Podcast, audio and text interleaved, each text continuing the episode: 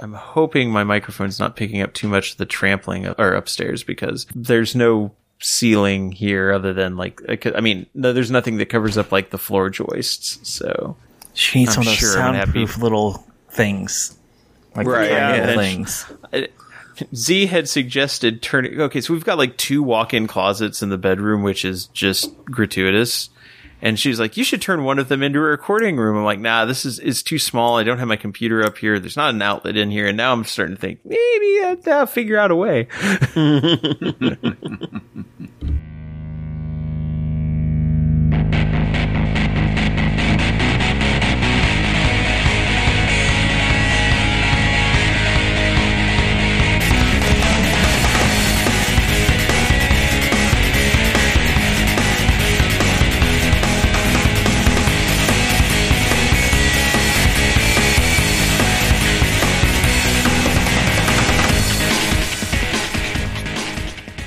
Welcome to Preferred Enemies, the Warhammer 40k podcast. It's being recorded in a new location to serve you better. I'm your host, Rob. Kevin. Dennis? And Richard. And yes, my move is complete, uh, more or less. I'm still unpacking, but uh, getting settled into the new digs. So it's time to get back to the thing we like to do, which is record a show for y'all. And this episode, we're going to be talking about uh, the new Grey Knights Codex that came out uh, a couple of weeks ago. Finally, getting a chance to to dig into that and what's been updated for the Knights of Titan.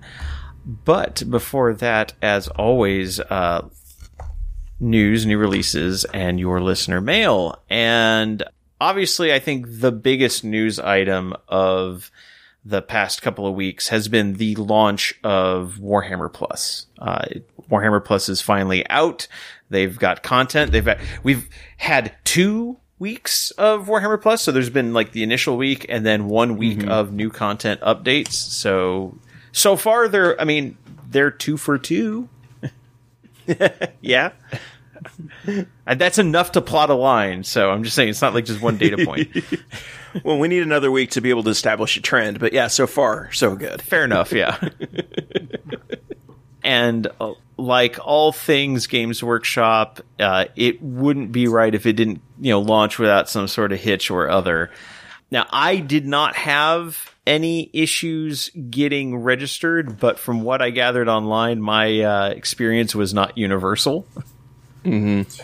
Yeah, I I had I had a few issues uh, just getting the the page to on Warhammer Plus to to load, and because my app subscription is through Apple subscriptions, I didn't really need that page to load exactly because I just did it through my Apple settings, but I didn't know to do that until the Warhammer Plus page loaded and told me that's what I needed to do. Yeah, and I heard that th- that page tended to not load for a lot of people. So yeah, but I like I signed up early in the morning, and I do not manage because I already was paying for the uh, Warhammer app directly through the My Warhammer page. So Yep. so that like it was really easy to do my update, and I got a three dollar refund when I signed up because they refunded me for my month of Warhammer app. So that was cool. That was nice. Yeah. Did you did you sign up uh, to go month to month, or did you pay for the annual? Because I I paid for the annual. I went ahead and dropped mine. dropped the year's worth. Yeah. Yeah. Yeah. Yeah. Okay. Because yeah, they did the So same I- for me where they refunded my August uh, subscription to the app. So yeah, uh, so far like I had you know no issues with it. The Roku app for it, uh, you know, was available the day of. Like I was able to log in, had no issues getting it going. It, it immediately launched. You know, it's it's a feature light app. Like there's a lot less content on there than some of the other ones, but like it runs a lot faster than like say like the Disney Plus or HBO Max app on Roku. So, you know, so far so good. Had no no complaints thus far.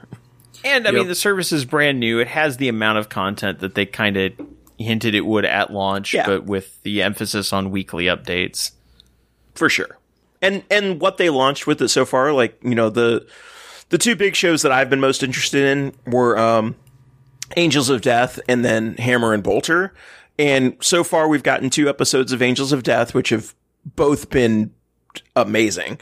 Um, and then three episodes of Hammer and Bolter, two new episodes, and then they released uh, Old Bale Eyes, the third episode, which they had released as the preview, I guess, three weeks ago now. So we've got three episodes of Hammer and Bolter, and uh, I, I'm really liking the shows. Um, I think they're very they're very well done. They dig in deep into the lore. I think on Hammer and Bolter especially, I, I have a slight concern that they probably jump a little too deep into like the you know into the the minutia of the of the universe without explaining stuff. Because there's a couple of them that are about like inquisition and stuff and they just jump straight into using inquisition terms and you know uh, terminology and like ranks and stuff like that without explaining any of it. It's not disorienting to me because I'm familiar with it. But if, for example, you went to a friend's house and they're like, "Hey, I want to show you this," and they turned it on, you would probably be, probably be completely lost. So, not that that's necessarily a bad thing. I just thought that was kind of odd that there wasn't like a primer, like kind of lead-in episode of that. You know, where you just like, "Hey, this kind of establishes the rules and what the universe is," but Definitely something that's for for for Warhammer fans rather than absolutely. for you know general audiences. Yeah, Mm-hmm.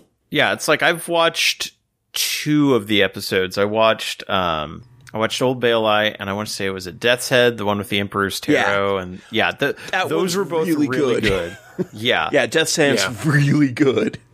Um, Yeah, But I yeah, mean, like it, I'm partial to Old Bale Eye, but you know, I can't Sure. imagine why. sure. no, so far they've all been good. Like the the, the Angels of Death series uh, is one that I'm really that I've really been impressed with. the The art style and the animation style is just amazing, and I think that one has actually done a pretty decent job of like explaining and like easing you into the world. You know, it, it's a little bit different because it's obviously it's a it's a combined. You know, it's a a longer narrative rather than like just the the you know 20 minute anthology series so they can spend a little more time introducing characters and the setting and things like that but uh, i've been really impressed with angels of death so far Yeah, I have not had a chance to watch that one just because we've been busy with other things, but uh, that's I'm definitely looking forward to kind of sitting down and gi- giving that one a a watch. Also, they've had a couple of battle reports. I'm not normally one to watch a battle report, but I will probably check these out. And I've heard that they're even featuring armies that are like heavily, heavily converted rather than just uh, featuring like whatever the new hotness is. So that's oh nice kind of yeah, nice. I I watched one of like I think it was the second battle report that they posted. It was uh, orcs versus blood angels, and the the orc army was. Uh, I I mean I wouldn't say heavily converted, but they they had like savage orc boys from from fantasy converted into orc boys. So nice it was a it was a well done ar- it was a it was a well done army. Good. um i've also been watching the masterclass series and those episodes are really good like i, I really dig the uh longer form like paint tutorials and like they do go through and you know do a really i mean they've always done a good job i think with their paint tutorials but it's really good to like sit down and spend 20 minutes like delving into a topic and and really getting into the details on it so I, i've been really impressed with that so far too So it, it just it feels like the, the the video content is there, and if they can continue to put it out this pace and it maintains the quality that it's in, um, that this should be a pretty good s- service. And of course, they've just scratched the surface on the animations they're releasing because like we've Yep. What got a couple of episodes of two of them, and there were like a dozen that are planned or in development. Yeah. So. So we're going to have content for a while. Now, there's also the Warhammer Vault, and that one is interesting, but I think needs a little bit of work. yeah Um, like, uh, I, like what I know, Kevin. One concern you had was the fact that there isn't one Warhammer Plus website; it's all over the place. Yeah, like so if you go to so watching the animations is easy because like I said I can go through my Roku app. Um, there's a phone app that people can stream to the TVs. Like that's super easy, super intuitive. But if you go to the Warhammer Plus website, you then have to click a, a link to go to the app site, a link to go to the Warhammer TV site, a link to go to the Warhammer Vault, and it's at least in my experience, and, and this has not been universal, but every time I clicked the link to go to one of those sites, I had to sign in again. That could just be something with my connection or my browser settings, but like it's it's frustrating when every time you click on something, you have to sign in again. So that could be organized a little bit better. And then like the Warhammer Vault pages are very interesting. Like I like that all that content is out, is out there. But as you alluded to with like it not being like set up the best way it possibly could be, it kind of takes a little bit of time to like load the PDFs and then they're all done in this like one, you know, one page at a time PDF form. So like if there's a two page spread, you don't really see it that way. You see one page and then you see the other page right below it. I don't know. I just wish there was an option to to display it a little bit better. Oh, agreed. I, I the the format on these, especially, and it's interesting to see what they've included in the vault to launch. I mean, we knew they were going to include the lore sections for like Curse of the Wulfen, Gathering Storm, Sanctus Reach, and that's f- and that's fine. And then they included uh, the lore for the original War- Age of Sigmar rulebook, the painting guide for Age of Sigmar. That's cool. Yeah. Like uh, this would be a good place to put some of those older painting guides. And then they've got like White Dwarf, like, and I I thought they were going to have like old White dwarves, you know, like you know from the you know literally like from the vault, you know, like from like the '90s and early 2000s, and instead it's all of last year's White dwarves and the first three months of 2021, which is cool. It means I don't necessarily have to keep all my paper ones around. But then they also included all 30 issues of Warhammer Visions that short lived, you know, like it lasted two years and it was a weird form factor and it was all like hobby focus and like army, like army showcase style magazines for, for all the games. And that's, that's cool and all.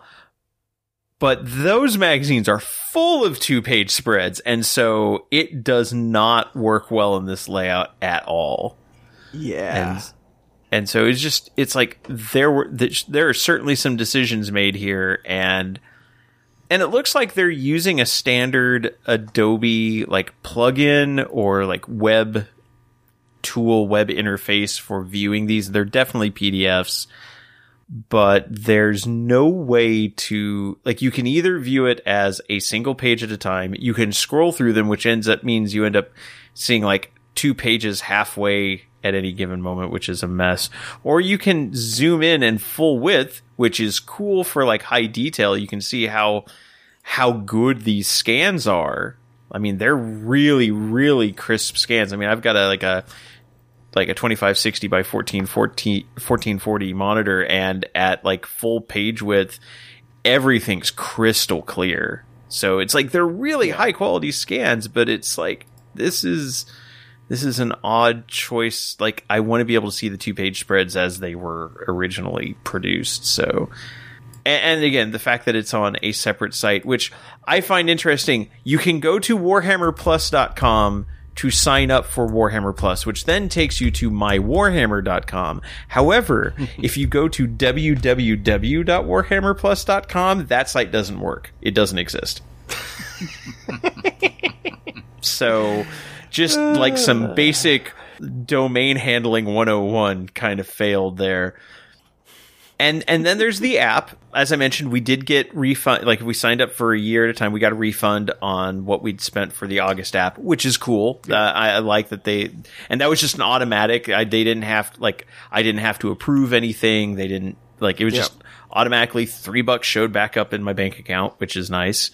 But they don't have the Age of Sigmar app, the the new one, available yet. That's problematic because there's no official I, th- I guess i don't know if the web app that they have for building armies has been updated for third edition but i know their phone app has not been it's basically been left idle but it's still around and i still have a subscription to it theoretically so we'll see what happens there like i'll probably have to cancel that's one that is managed through apple so i'll probably have to cancel that one and then whenever the new app hits download that but it's like that's that's a thing that needed to be here for launch.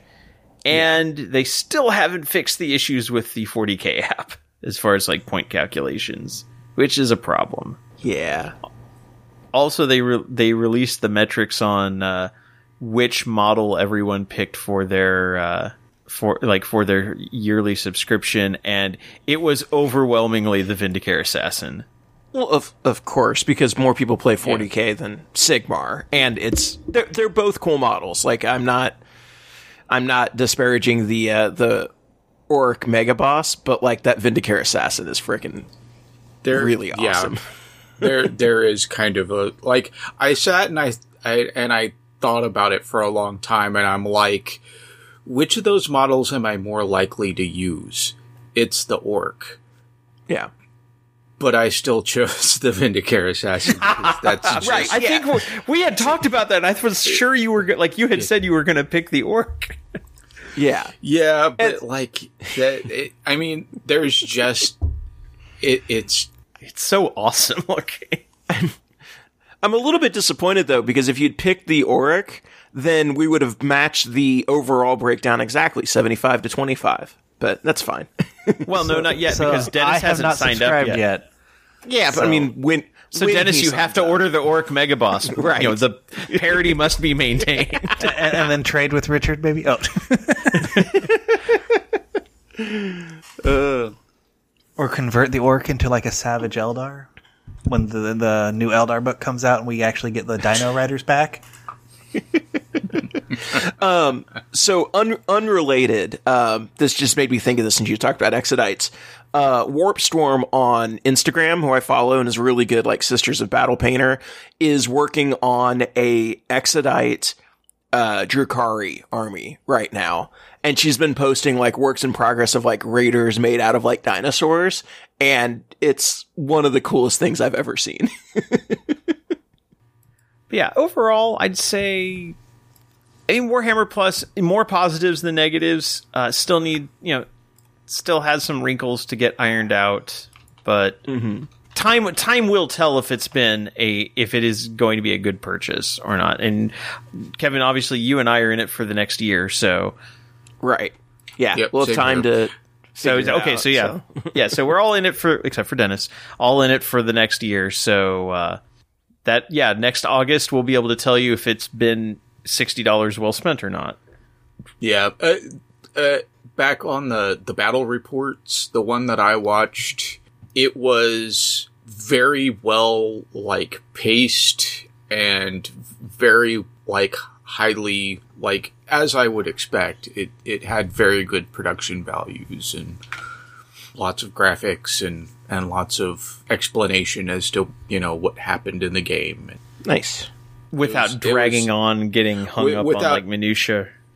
Right. Yeah. Did they focus? Like I know a lot of places that do battle reports like show off like all the d- all the major die rolls and things like that. Did they do that, or did they just kind of uh, Uh, They, like show they- the after effect? They did show like a lot of they actually did show a lot of the die uh, the like kind of key die rolls Okay. Good.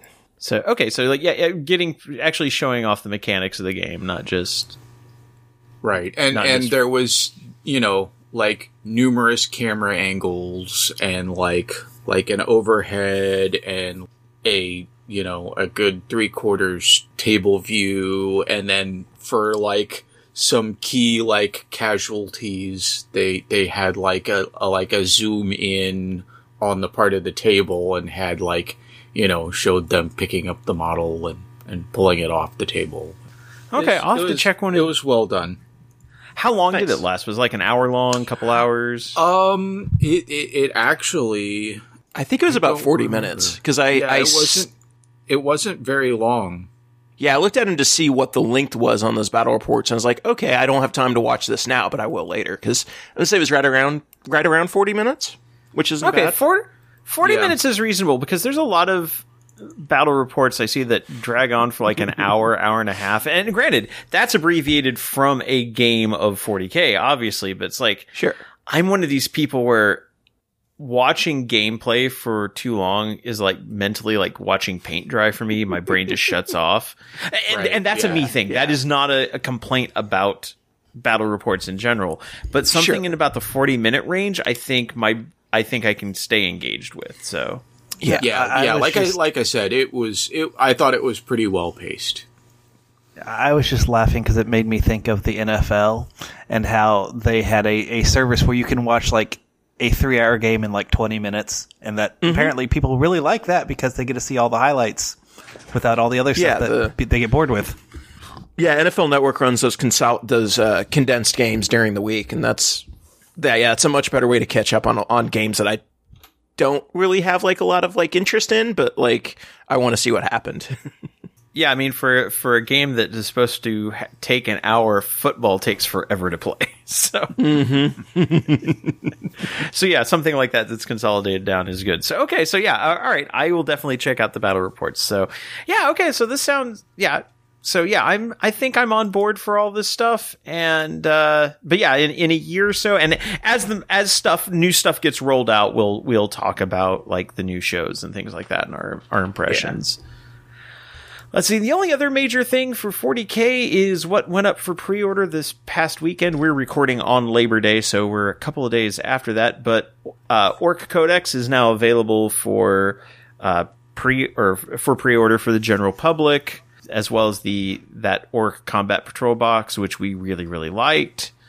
Um, and the the uh, Beast Snagga boys and Squighog boys that were in the like basically I think all the models that were in that box or most of them are I available now yes, I believe so. because uh, Zog Zodgrod's available for order. The Beast Snagga boys are available. The Squighog boys are available. The Beast Boss is available. Yeah. and then that uh, that Big'Ed Bossbunka, which is the Gargant head that's been turned into a fortification. yeah, Yes. that thing's awesome. Although I I have been told that that is supposedly web only. So no stores will have it. Yeah. And if you click on the pre-order link, uh, error 404, all records expunged from library. So uh, I'll have to. Oh, weird. I- I, I am on wonder- the.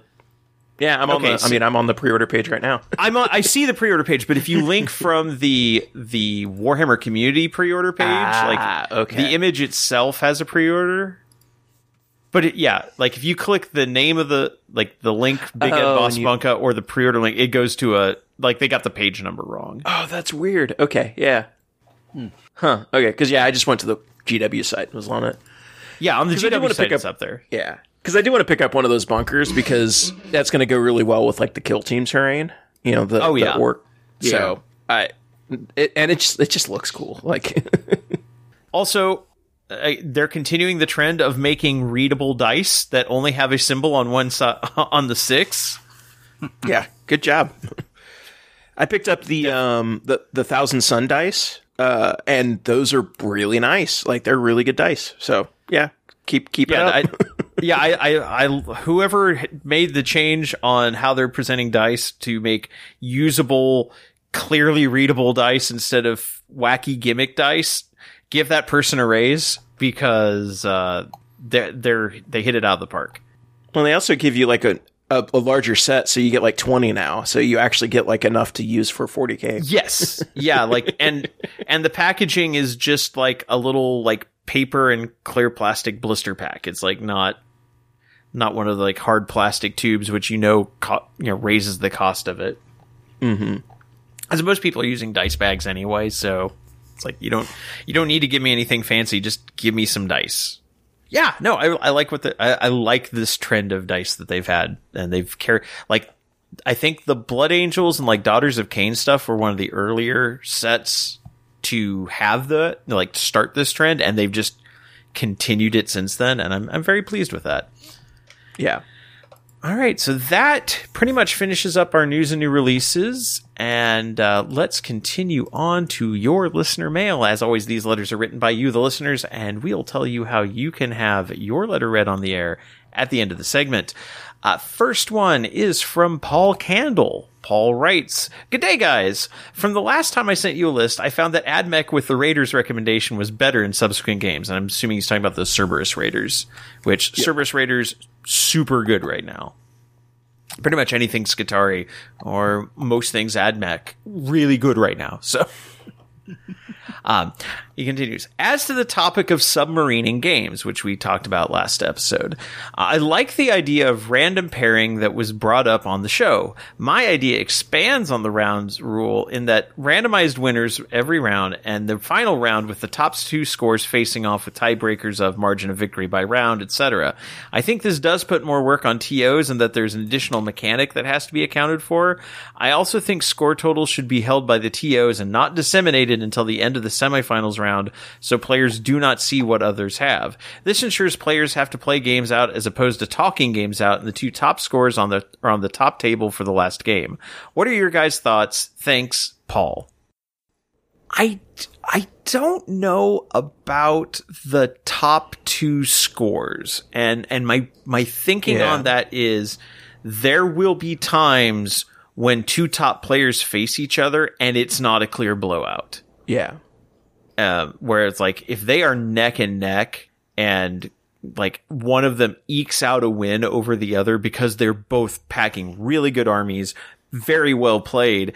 It and they have the same win loss record as someone who got a couple of early like earlier mid-range games in where they just stomped their opponents and racked up like, you know, 100 to 10, 150, 100 to 15 wins it doesn't make sense that those people that that person who had easier matches should necessarily be on the top table over the like the two top player like the player who had a really hard mm-hmm. game against a really good player and still won. Like i don't think that should necessarily enter into it apart from I mean, technically it kind of does right now as far as rankings when it gets to, you know, final record.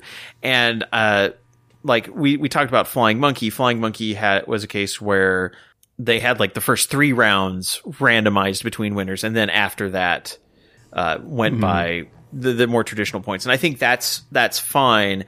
But I think leaving it as a surprise until the, t- the final game is a bad idea. Yeah, I I don't necessarily mind doing the randomized pairings. You know, all the way. No, no, I like pair- that you know, Yeah, but yeah, I, I I yeah, I don't know that I like keeping scores from people, and because as a TO, like a big thing is just transparency. And if you're holding scores back and then you get to the very end and you're like, okay, now it is these two people playing at the top table, and then that's the first time anybody knows, ah, that I could see that causing some issues. I see where they're coming from. I see where Paul's coming from on this, but like, I, I just, as a TO, I think I would rather default to being as transparent on decision making and like how we're doing pairings and things like that. Yeah, I don't know. It- It's it's tricky. Like it's definitely tricky because there's a there's a balance to be had there. But my my default would be to lean towards like more transparency so people know exactly where they're you know what's going on and where they're at um so that there's no you know can't be any accusations that like things are being you know gamed or anything like that but yeah Well, and also one thing about like saying, well, the TOs shouldn't release any scores. It ignores one fundamental fact of human nature. People talk. right People are going to share their, like, people are going to talk about the scores they got and they're going to hear other people like, like somebody plays a top player and says, oh yeah, he stomped me like, you know, 20 to 90. Well, now it, it doesn't matter if you've, if the TO is not releasing that information, that information's out there now. So And the bigger your group that you go with, that your your social circle there, the big the Yeah. more you'll know. Like if you were going there by yourself, you would have to just overhear people. While if you had like a team of like six to eight people who all traveled together, well, you might then have a meetup after the games. Well, you always do anyway. Just ask people how it goes, and well, that information is getting out, like you said, Rob, through word of mouth that way. And so it would give advantage to those bigger social groups if you didn't. Oh yeah, post it's it like for everyone. You know, Frozen North or uh, Brohammer travels to an event. Like let's say Frozen North travels to an event. Well, it doesn't matter if if the TOs aren't releasing how much Matt Root or Ben Sherwin won their or Scott Belligan, you know, ran won their last game by. Every their, their team's gonna know because they're gonna like Yeah. even if the TO unless the TO puts in a hard rule that says if I catch you talking about your scores, I'll give you a yellow card, which would be insane but it's like yeah, it's like there. If nothing else, that team is going to share information so that they can better strategize on on how to face that. You know, if like, hey, if you play this guy next round, this is what you need to know about. That's what they do. I mean, that's the whole point of having a gaming club and a gaming team. Yeah. So, yeah. uh, yeah. So it's like it's. I, I think But- I think Paul Paul's intentions are very good. I just think Yeah. it's it has it has some fundamental issues, and it's it will fall apart once you get to real world situations. Yeah, I think you're right. I think how I don't think there's any way to be able to like enforce that. Um, Yeah, and and I think the other thing too is if you're if you're doing random pairings, you know, and you're randomly matching people up for the first three rounds, all rounds, etc., you know, until the final round. I think you have to let people know that A, you're doing random pairings, and then you B, have to show the scores, because otherwise, you're going to get accusations of, oh, well, we don't see the scores. Why did this person get, you know, randomly get a bunch of easy matches to the final? Like, y- you have to be transparent on it. I, I just, I just can't, you know, uh, I just think that's the better way to do it. And I think one or the other is like a good way to prevent submarining. I, I think both seems like it's just going to cause more problems, or it's going to cause different problems. So, right. I still think the best way to do it is is the random pairings within, you know, randomly pairing up people who won, and that'll at least for the first few rounds will prevent submarining, and then from there you just you know play it out and see who wins. But Right. Yeah, I, I think, you know, randomizing the first three rounds. Also, like trying to keep scores hidden until like a certain round. Again, most people use best choice pairings. I don't know if best choice pairings subs- supports that. yeah, I that I don't know. But uh, I mean, uh, like for me, like because I go there as a podcaster, and a I'm not winning and stuff like that. Like I tweet out the results of my matches. You know, I'll go out there and I'll say like, "Hey, yeah, I played this person. He did this. He beat me by this score.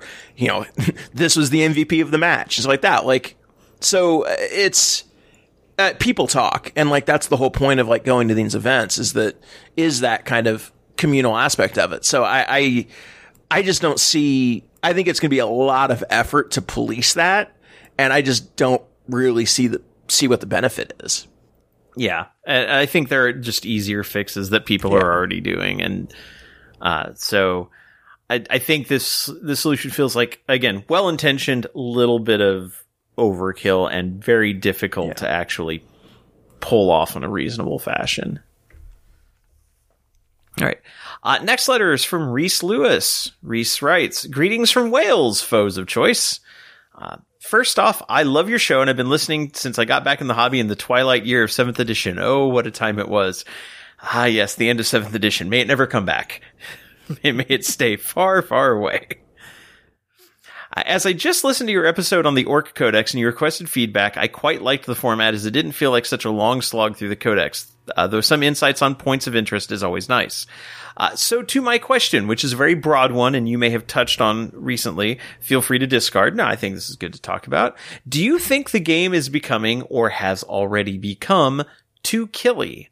Uh, to clarify my point, as a game about soldiers being too killy seems a bit daft, uh, the damage and AP of weaponry seems to be forever on the increase, and I'm really not a fan of the trend.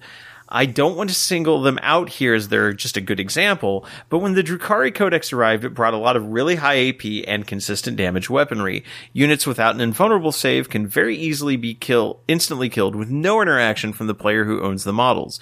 With the arrival of the Thousand Suns and Grey Knights, I think we'll see this again, but from mortal wounds, which are even harder to defend.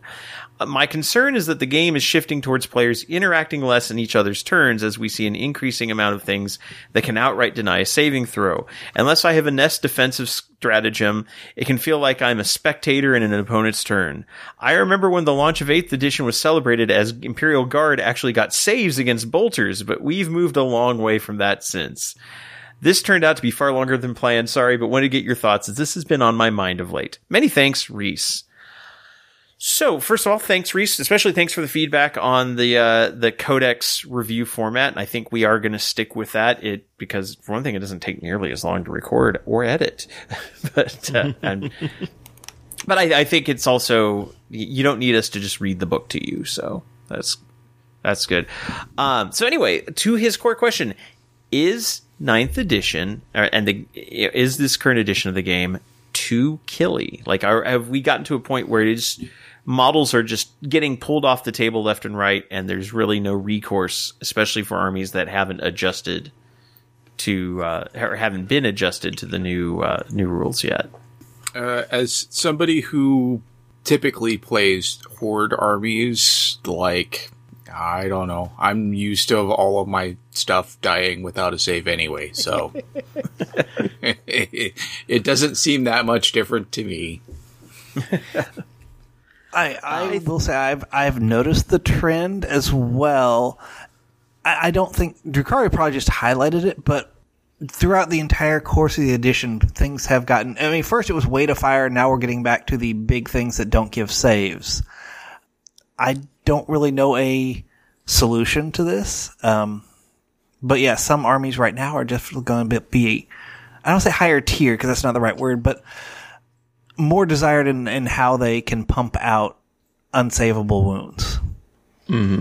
Yeah, and that is true. Although I also find it interesting that one of the biggest armies that have unbalanced the scene lately has been Adeptus Mechanicus, and one of its problems has been the fact that they were finding ways to stack save bonuses and toughness bonuses and things and, and wound reduction to make like unkillable uh blocks of Skitarii that could just then also alpha strike something off the board. So there's a fine balance between getting too killy and having an army be too resilient.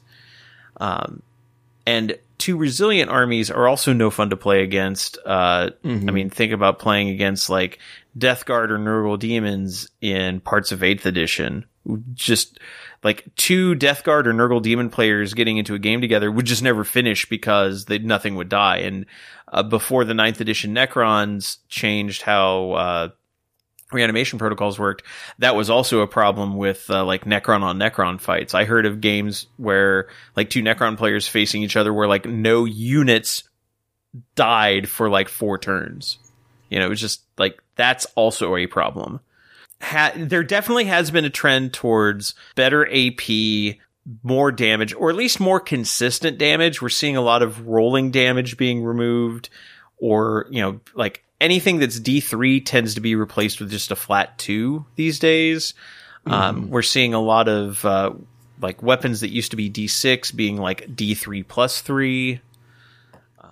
You know, again, we're seeing more consistent damage output. Melta weapons now being D6 plus two if you're in within uh, half range. So yes, there definitely is a, a push towards weapons doing more damage, and partly I think, especially with like what have been traditionally anti-tank weapons, has been a response to the fact that with weapon with vehicles now having just wounds rather than being able to be one shot by rolling well on a damage table. Uh, I think eighth edition showed that vehicles could be very resilient, and thus we saw we've seen ninth edition correct that by having anti vehicle weapons that actually can put out a lot of consistent damage. But the flip side is that makes every like you're seeing I think vehicles in some cases, not all, but in some cases some vehicles are getting taken less because they are less uh, they're they're now considered less resilient and there's more focus on like small units of troops because if you flood the field with targets then it doesn't matter if like if you outnumber your opponent unit wise they can't fire at all your units before they're off the table. So this is just a balance of game that like we've been in periods of MSU before. We're going into a period of MSU again.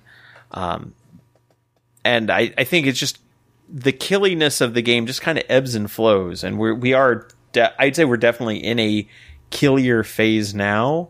Although there's a, a few things that can be, there's like one thing that players and TOs can do right now to mitigate that consistently, and that is good table and terrain placement. Yeah.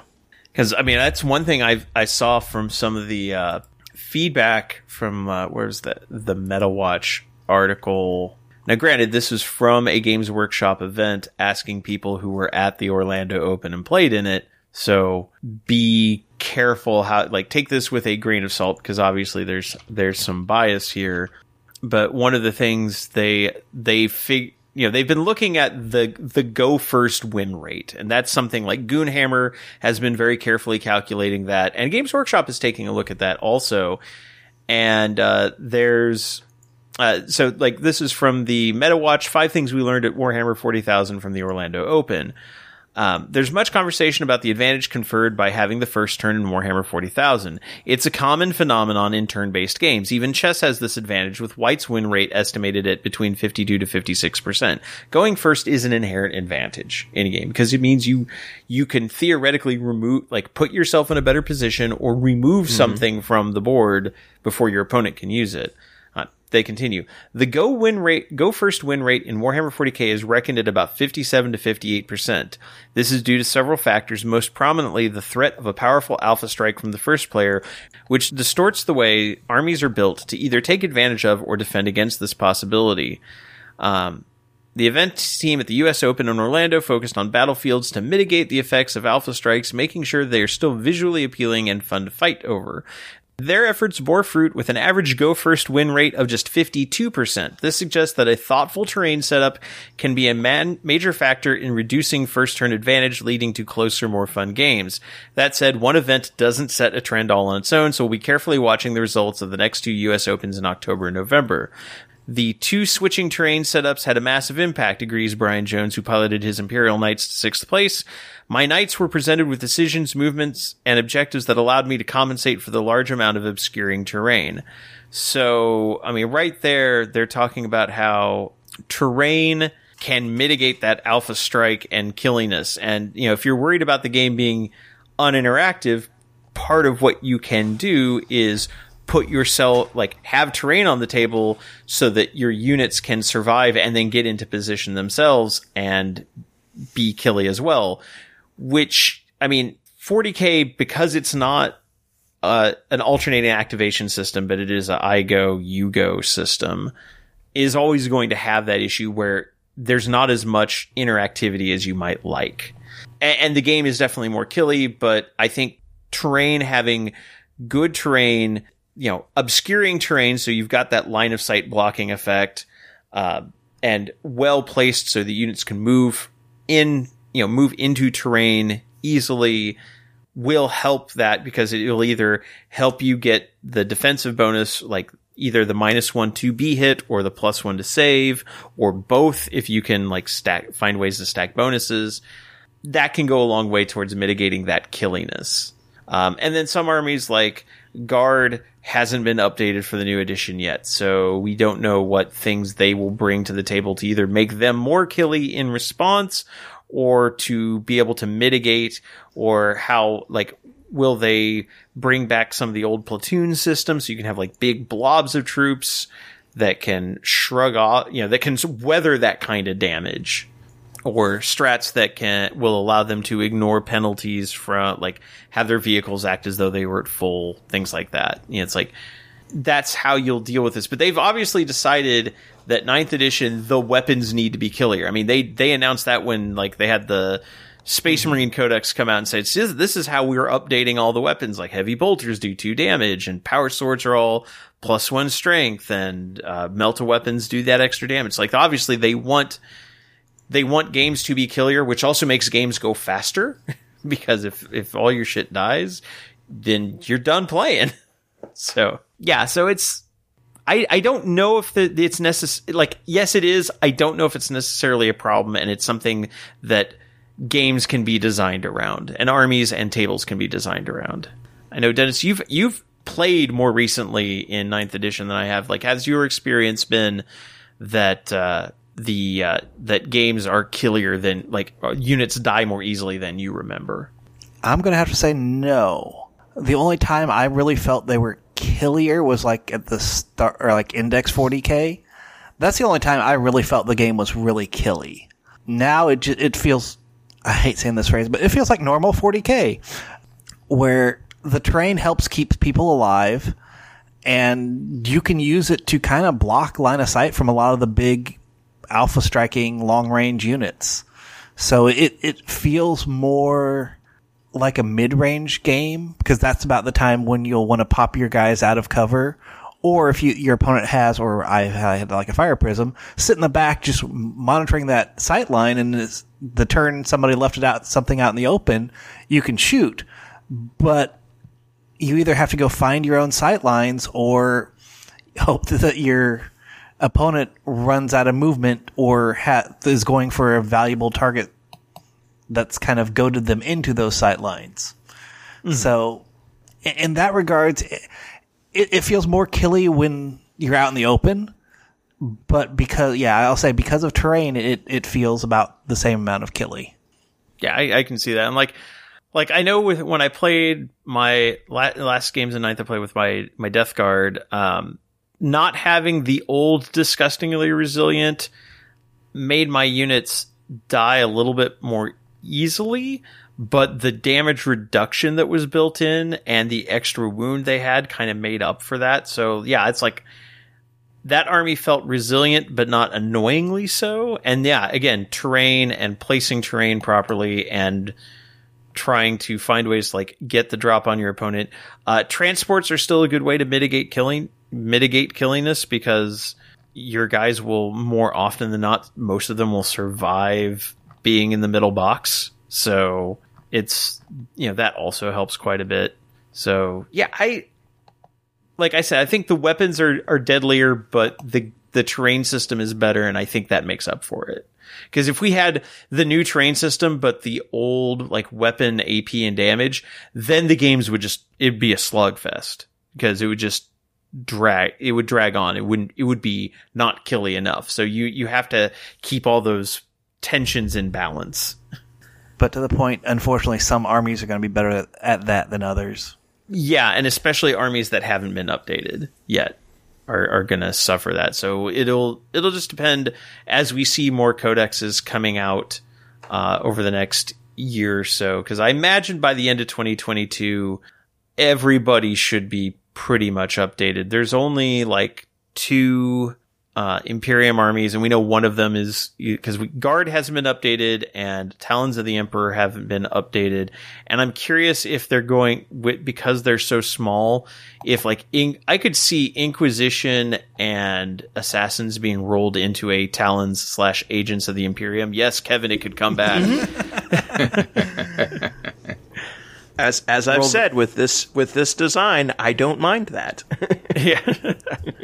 uh, but like roll those into a book together. But uh, you know that that's definitely something that could could be updated. But yeah, yeah. Until like custodes are doing okay right now, but until guard gets updated, guard's gonna struggle. And yeah, Tau, Gene Stealer cults, Nids, you know, armies like that who are not designed for this edition are gonna struggle. All right, next letter is from Trey Swanson. Trey writes, Hello, preferred enemies. I have a question regarding casual play you may be able to help with. My Sons of Prospero recently obtained a new tome, and while poring over the new scrolls, my local community announced a Crusade League starting. Psychic Mastery of the Warp is why I chose my space librarians, and I get into it. My force is mixed between 40k and 30k models to boost the look tremendously. This include rivalries with the lo- local Vlka Fenryka and the Golden Janitors. With this new league, we are trying to engage much of the newer initiates that picked up the hobby over Nurgle's dominance. For my question, I am concerned that I may overwhelm them with a barrage of sorceress might. What are your thoughts on what is too much? It's a fine line as it's my primary way to deal with vehicles outside of a Hellbrute. Maybe two, represented by my Siren and 30k dreads. Uh, thank you all for taking the time to read this and good luck, good gaming, and good day.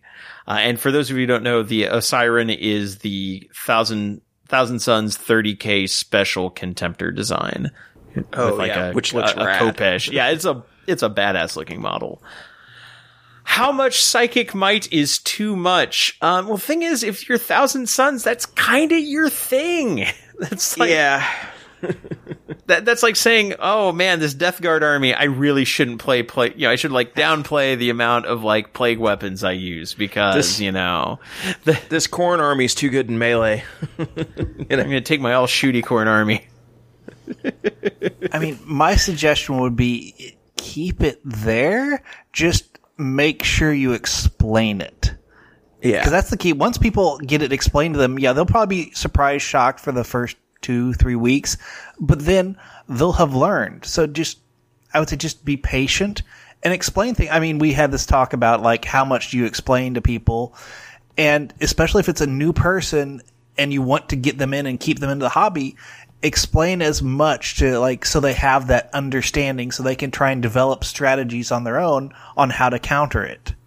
Yeah, yeah. And um, as far as like if you're concerned about like the damage output or you know the imbalancing, again, it's like that's kind of your thing. Yeah, it mortal wound output from psychic powers is rough, and there are some armies that really suffer against that because they because they don't have any uh, ability to mitigate that. Like again, Tau is a perfect example where you have no anti psyker defense. It's just you know you're you're you have no way to deny the witch. You're just going to take what they dish out at you. Unfortunately, a lot of those powers do require line of sight. So again, it's one of those things where hey, you know, look at the tables and how they're played. Also, you have control over how many psychic powers you use if you feel like the game's getting overwhelming. Uh, and this is a casual uh, narrative because you're doing a crusade league, so it's going to be narrative focused. Uh, you can decide to hold back if you want. Mm-hmm. Like if it, if it feels like the game's going in a direction where you're crushing some new player, you can hold back.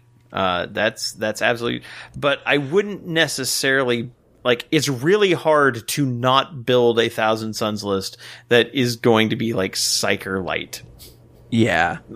One thing I would suggest too is like when you roll up your power, like when you select your psychic powers in the list building, maybe like maybe roll them randomly. Like I don't know, like you know, since it's a crusade league and you're doing narratively, like oh we're in a warp storm and like we don't have the same power, so we're just rolling randomly on what powers we get, and that might help mitigate it too a little bit. Where like yeah, I'm not just taking you know, uh, Doombolt, for example, and just, you know, sniping people. Like, I'm going to get other powers that do things that, you know, do utility spells as well, rather than just damage output. And I think that, that might, that might help mitigate it a little bit. Right. And if I remember right, Crusade play also tends to shy away from using named characters, like so, like Ahriman or Magnus, for example. Um, I would definitely like don't drop the big boys on, on the table. like le- leave it to things like Exalted Sorcerers and and Tzaangor Shaman stuff like that. If you're Yeah. worried about being overwhelming, but again, it's really hard to not make a psyker heavy, especially because like you in the previous version of the codex at spoilers because we haven't talked about the thousand sons codex yet uh, you could just take like i'll just take like a sorcerer and then a whole bunch of Tzaangor for my troops and just focus on that. Well they've got now rules that say like it's kind of like the way that cultists and uh, like poxwalkers work for death guard.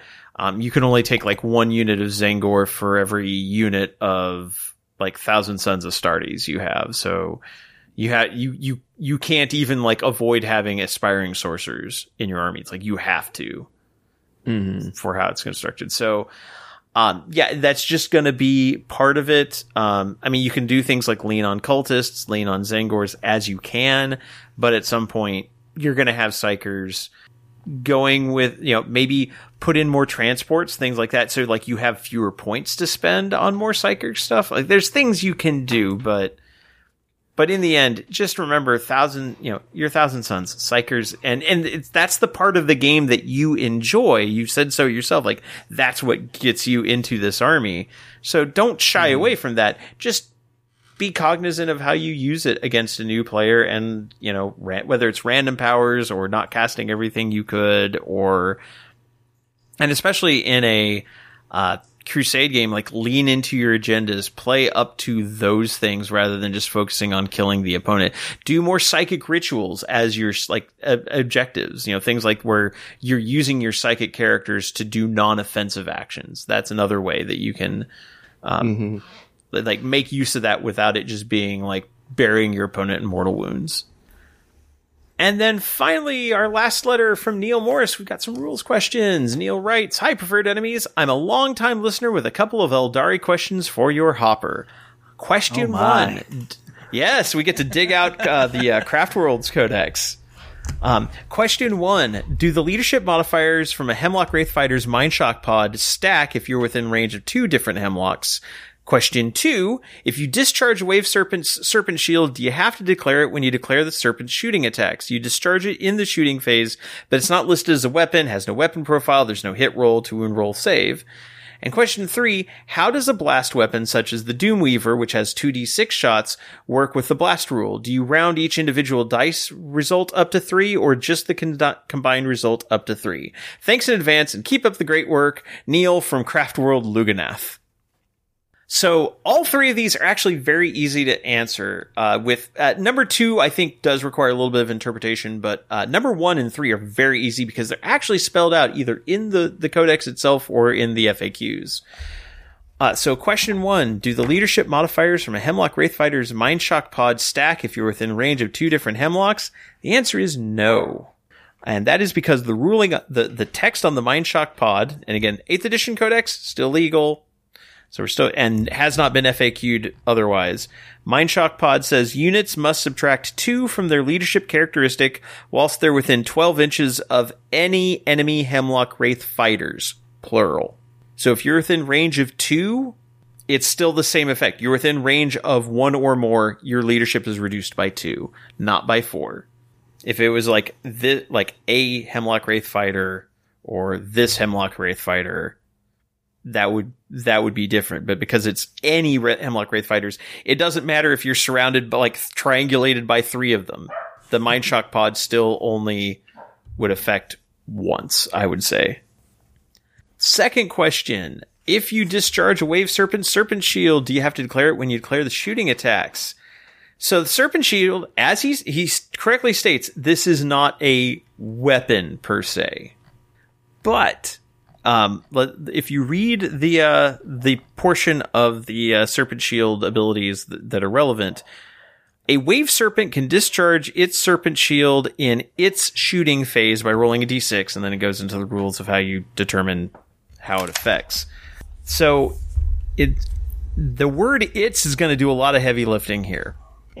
Uh, I'm just going to give you a warning. Because if we look at the rules on the shooting phase, you select a unit from your army to shoot with. When the unit shoots, you select targets and resolve attacks with any all, any and all ranged weapons that model in the unit is equipped with. Then you select another unit in your army to shoot with. No unit can be selected to shoot with more than once in each shooting phase. And then once all your eligible units that you wish to shoot with have done so, your shooting phase ends, you progress to the charge phase. And the reason I say it's is doing a lot of heavy lifting here is that the phrase it's shooting phase that implies that you have selected the wave serpent for the current shooting phase. Like this is you are in. If it said your shooting phase, I'd say you could do it at any time.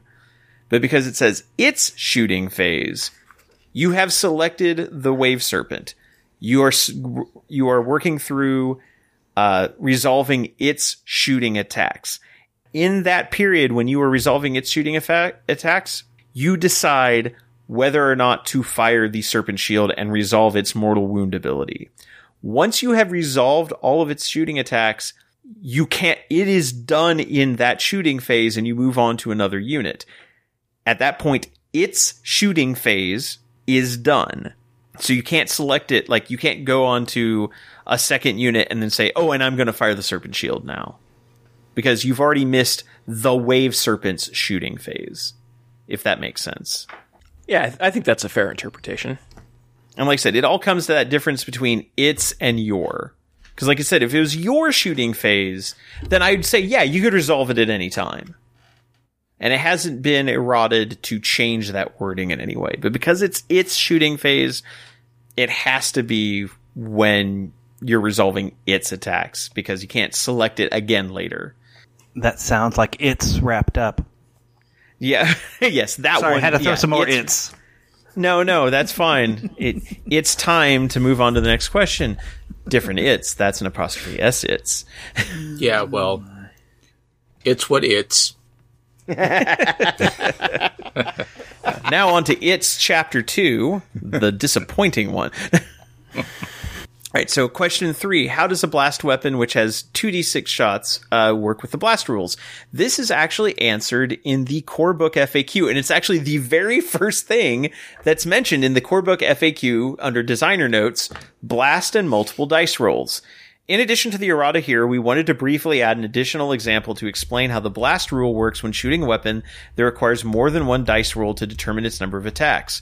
For example, if a heavy 2d3 weapon with the blast rule targets a unit that has six or more models and you roll a double one to determine how many attacks are made, that result is less than three, and so that weapon makes three attacks against that target. If the same weapon targets a unit that has 11 or more models, that weapon makes six attacks against that unit. So, it's the total number of attacks generated by rolling the dice, not a per die roll. So, in this case, if the Doomweaver has 2d6 shots, if you're firing at a unit that has 6 to 10 models in it and you roll snake eyes or you then you will do 3 3 shots rather than 2. If it was 11 or more, you do your full 12 because you max out the number of shots. But yes, you do not round individual dice to 3. You just look at the combined result and round that up to 3 if for some reason you roll less. So in this case, yeah, it's only if you roll snake eyes. If you roll anything else, it'll be that number of attacks unless the unit is a blob of 11 or more, in which case you would just not roll, you just max out the number of attacks. And like I said, you can find that on the core book FAQ. And like I said, it's the very first thing that's, that's listed under the designer's notes on the, on the first page of that FAQ. And if you have a rules question or a, uh, question about the nature of the game, how tournaments should be run, uh, comment, commentary on anything we've done before, or uh, just have something you want to say, uh, there are three good ways to get that to us. Uh, first off is our email, and you can email us at our first names at preferred enemies. So Rob at Kevin at Dennis at Richard at, or our first names at preferredenemies.com. Yes, Dennis, you weren't here last episode, but I did set that up. So we have that as an official alias. Yes. So if you met, if you email our first names at preferredenemies.com, uh, one word, uh, then, uh, it goes to all four of us. Uh, second is Facebook. We are facebook.com slash preferred enemies. Uh, you can like us there, follow us. Uh, we post on things on upcoming episodes, things that are going on, uh, anything that catches our eye and that we find interesting. Uh, third is Twitter. We are twitter.com slash preferred enemy, singular. And uh, we take all our we take questions and comments from all those three sources, collate them together, put them in the hopper, and get through as many we can in a reasonable amount of time. Uh, we have emptied out the hopper in this one, so if you want to get your letter read on the air next episode, now is a perfect time to get it in. Uh, also, uh, if you want to help support the show, we do have a Patreon. Uh, if you have money to support the show, we definitely prefer that you look first at uh, people in your community who might need help, especially with the fact that extended uh, unemployment benefits are are ending this week uh, for a lot of people, and a lot and uh, rent moratoriums are ending for a lot of people. Uh, there's going to be a lot of people that need help in your community. So look at rent funds, food banks. Uh, just find find places to donate your time and money and use your wargaming powers for awesome. But after that, if you want to help uh, us with the show, um, we you go to patreon.com slash preferred enemies. It's an online tip jar. We don't hide any of our episodes or any content uh, behind a uh, paywall. But if you want to help support like our hosting costs and uh, keeping our equipment up to date, uh, getting our travel funds, which Dennis, I know you are going to Iron Halo, so we may be able to actually pay for your hotel room if you'd like. Sweet. Um, that would that would be kind of helpful. that's yeah, though that's what the fund is there for is to help support us going to events and providing uh, providing coverage. So uh, if you if you want to help support us in doing the things we do, um, then uh, that's a, a place you can go. And even if it's just a dollar a month, enough people put in a dollar, it adds up and it really does help out. So we're going to go ahead and take a break for sponsor identification, and when we come back, we'll be look taking our look at the new Grey Knights Codex. See you in a bit. Miniatures. We build them, we paint them, we love them. That's why we also want to get them to the battle and back again safely. And that's where KR Multicase comes in. They offer a complete model storage and transport system. They offer a wide selection of core trays for standard size miniatures, as well as custom cut trays for specific models. KR's trays are made of a soft foam, available in a variety of colors that won't scratch or snag your models. And to protect the foam, the trays are carried in easily stackable, swappable cardboard cases. They also offer a full range of Kaiser bags, backpacks, and aluminum cases for transporting your KR cases. You can even choose from pre-built tray selections to suit your army, or use the autofill app to find just the right trays for your particular force. Whatever your game, 40k, X-Wing, Warmahordes, or Historicals, KR Multicase has the cases to fit your needs. You can find out more at krmulticase.com. KR Multicase, soft foam for your figures, hard cases for the soft foam.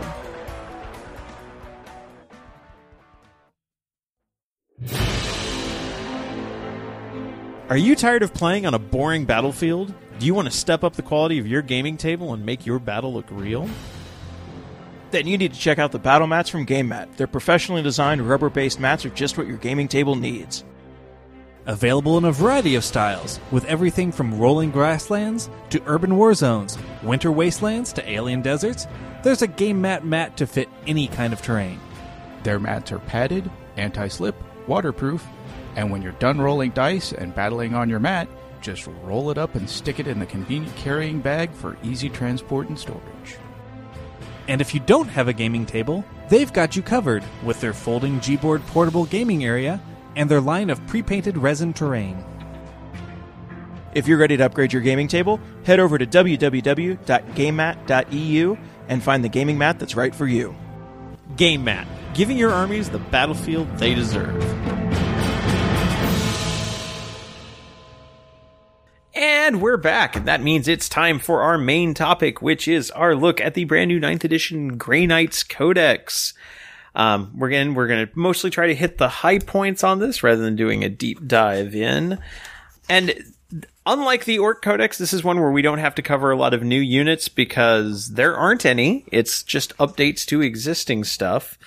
But it's I'd, I'd say the uh, some of the updates are are quite good for Grey Knights. Uh, if you don't know who the Grey Knights are, the Grey Knights are a uh, chapter of Space Marines who are the militant arm of the Ordo Malleus. Also, they are also considered the 666th chapter. I can't imagine why they would have chosen that number for reasons, but uh, they're the 666th chapter of Space Marines and they s- directly serve the Inquisition to hunt down the demon and destroy it. In fact, they are that is their area of expertise. That and wearing cunning hats made of Sisters of Battle. See Matt Ward Codexes from Fifth Edition.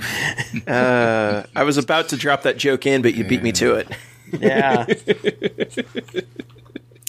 if I if I do it first, I can stop you from doing it. That's the important thing. Exactly. Exactly. So yeah, basically this was uh, founded like the Grey Knights were f- effectively founded right after the Horus Heresy when it was re- you know when it was learned what the implications of of the Horus Heresy and the fact that yes there was a warp and there were demons and there was possession and the some of the Primarchs had fallen to demonhood. And so uh, Malkador the Sigillite himself took a group of uh, space marines to to the moon of Tit- uh, to Saturn's moon Titan, and basically set them up there as a special force to start investigating and fighting demons. And so they've still been based out of uh, Titan this whole time, and it's like one of those things where. Like a lot of things in the Inquisition, you aren't really supposed to know about the Grey Knights, I've always gathered. Yeah, that like yeah, they don't exist. Yeah. It's like Nudge, nudge. It's like, oh, oh, you spotted the Grey Knights. Uh, you're going to have to be purged. Apparently, it was you, you saw something, and now now you didn't. So, and otherwise, they they're they are established. They're a little bit different. Uh, they they don't follow the Codex Astartes for one thing. Um, they're all psykers, every single one of them. And instead of being broken, you know, because it is one chapter, there are still instead of having companies of Grey Knights, we instead have something that's been added to the fluff called Brotherhoods. I mean, as a as a general sort of manner of organization for the like brotherhoods have been a thing that have been their structure for for quite a while. Okay, yeah. So, so yeah, the brotherhoods are basically their exist their uh, type of company, but instead of a company like in the Codex Astartes, a company is like first company is veterans, second through like second through like fifth company are like tactical companies and then after that it gets into like reserve companies. Instead you have brotherhoods that are dedicated more towards particular aspects of the fight against the demon. So they're like for example the third brotherhood is the ward makers and they uh, focus on learning to contain demonic energies and put up wards that prevent them. Uh, the fourth brotherhood is the prescient brethren, which they focus on like precognizance and be able to determine where things might come out of the warp. So we've got the, you know, you've got this group that's been broken into, into brotherhoods and we've never seen that reflected in gameplay, but we do now and there's a special focus on uh, the ward makers, that third that third brotherhood, because that's where uh, Grandmaster Voldus, who's a character that was introduced, uh, I think, a couple of editions back, is based out of, and uh, that's actually also where like Captain Stern, who's an, an, uh, an older Grey Knights character, is based. Yeah. And then you've got some subgroups that kind of fall outside of that, like the Chambers of Purity, which is where we get the Purifiers, which are kind of an elite subgroup of Grey Knights led by Castellan Crowe, who recently got a new model in the Hexfire set. Yep.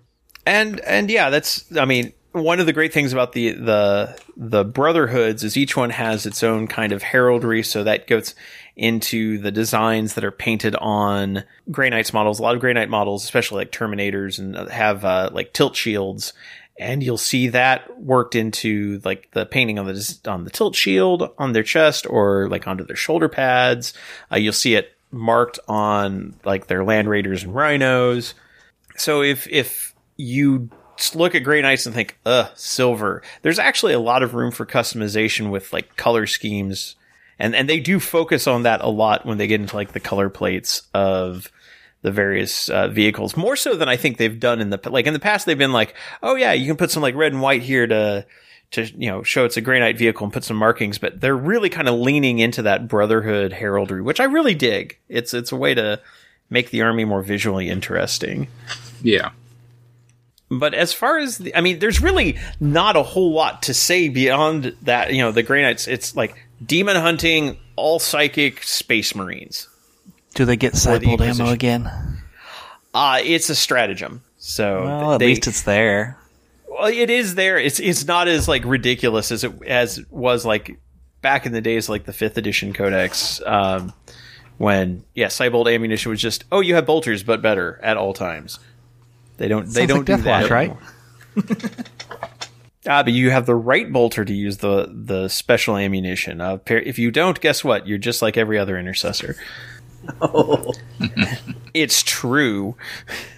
Um, and so we'll we'll dig into the actual rules themselves. Um, a couple of things that have changed, and again, we're going to focus on the highlights here. And this is not a big codex with a lot of new stuff, so this will go probably relatively quickly. yeah.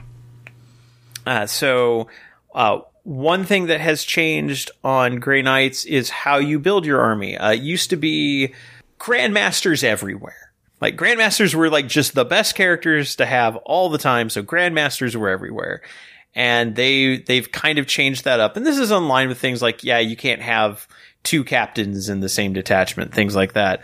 So you can only have uh, one grandmaster model and one brother captain model in any given detachment. Uh, detachments in general have to be from the same brotherhood, and you can't have more than one grandmaster and more than one brother captain from the same brotherhood in your army. So if you have two detachments and you're like, I'm going to make them both ward makers, guess what? You can't have you can't have double grandmasters from ward makers. You can't have double uh, double brother captains from ward makers, uh, and that also carries over to Grandmaster Voldus. He is considered a grandmaster. He is from the ward makers, so you can't have him and a grandmaster in the same detachment, or another ward maker's grandmaster in your army. And it's kind of that, you know, let's get the army feeling a little bit more fluff appropriate. And I'm all for that. It helps kind of narrow down the chance for ridiculous shenanigans and and make the army feel more like story accurate. Yep. Um, and then uh, Grey Knights also get the Aegis. Which rules wise in the last codex, I di- I don't think they had. Oh yeah, they had they had Brotherhood of Psykers before, which is gone. Uh, Brotherhood of Psykers is, is has been removed entirely, and has been replaced with the Aegis, which now gives you um, a five up to ignore mortal wounds. So basically, five five up feel no pain against mortal wounds, and uh, plus one to deny the witch tests taken if this unit is a psyker, which is most of them. Right. And the Aegis is is a thing that older editions they also had like it, it used to be a rule I want to say that improved like invulnerable saves that they got. Mm-hmm. Um as I vaguely remember, but uh I mean, yeah, we'd have to dig into ancient codices to. right. But it, it was a rule that they used to have. The last edition codex didn't have it though. Right. Uh, and then we get actually into the brotherhoods themselves. And like I said, these are, while they're not chapters, they kind of function in a similar fashion. There's no uh, trait for them necessarily. So it's like different Grey Knights will not behave wildly differently if you're in, if they're from different brotherhoods. But it does unlock, a, like with a lot of sub factions, it unlocks a stratagem, a warlord trait, and instead of a relic, it unlocks a psychic power. That's so neat. yeah, so for example, uh, the Sword Bearers, which is the first Brotherhood, um, they're experts in armored assaults. Uh, so their stratagem, for example, is marked for death, which lets you target a uh, enemy unit within 12 inches and visible to a Sword Bearer Psyker unit from your army.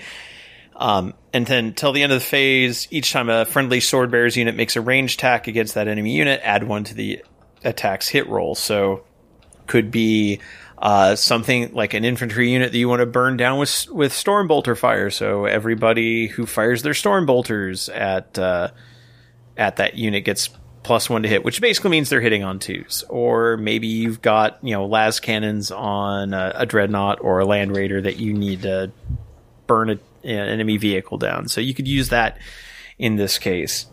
And then their psychic power, again, I'm just giving this one as an example. Their psychic power, Empyric Lodestone, Warp Charge 7.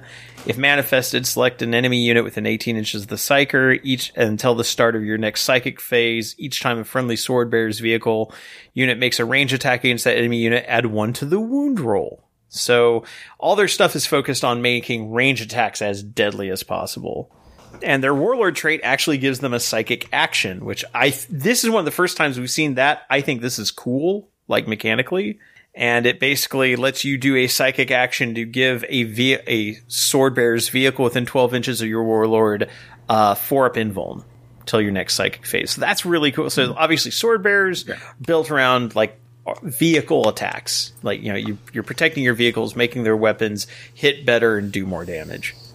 Right. And important to note that all the psykers in a brotherhood detachment know this power just for being part of the brotherhood. Yes. In addition to any other, like, it doesn't take up, like, one of their, like, slots of known, like, psychic powers. Right. And yes, that includes like your strike squads are psykers. So it's like everything is pretty much ha- will have this ability.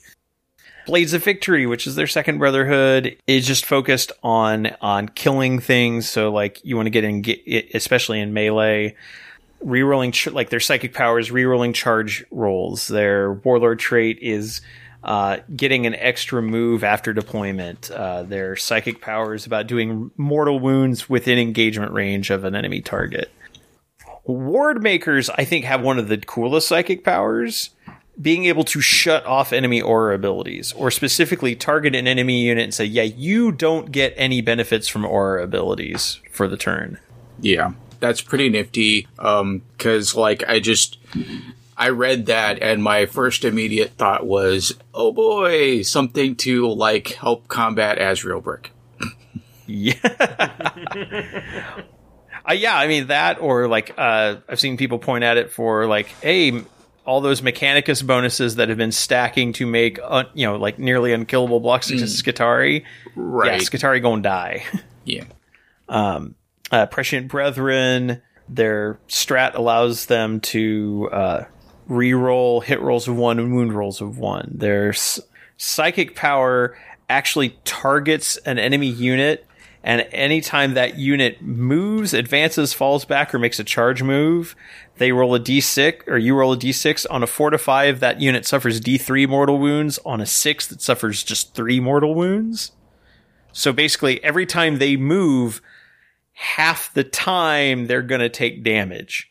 Which, I mean, one thing, that's just a nasty thing to do to an enemy unit.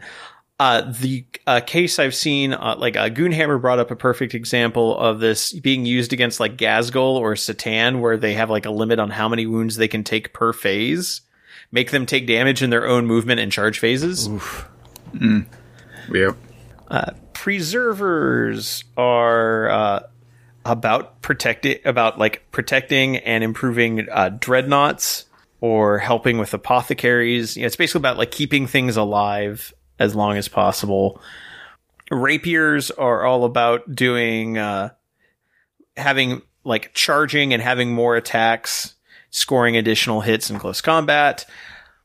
Exactors, their strat lets you uh, heroically intervene.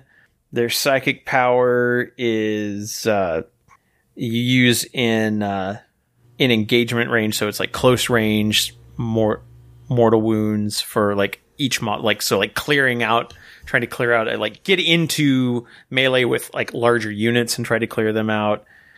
Silver blades are about being versatile, so like their strat allows them to fall back and shoot. Um, their psychic power makes their uh, storm bolters, mastercrafted storm bolters, and relic storm relic storm bolters pistol four with a twelve inch range, so you can fire them in close combat.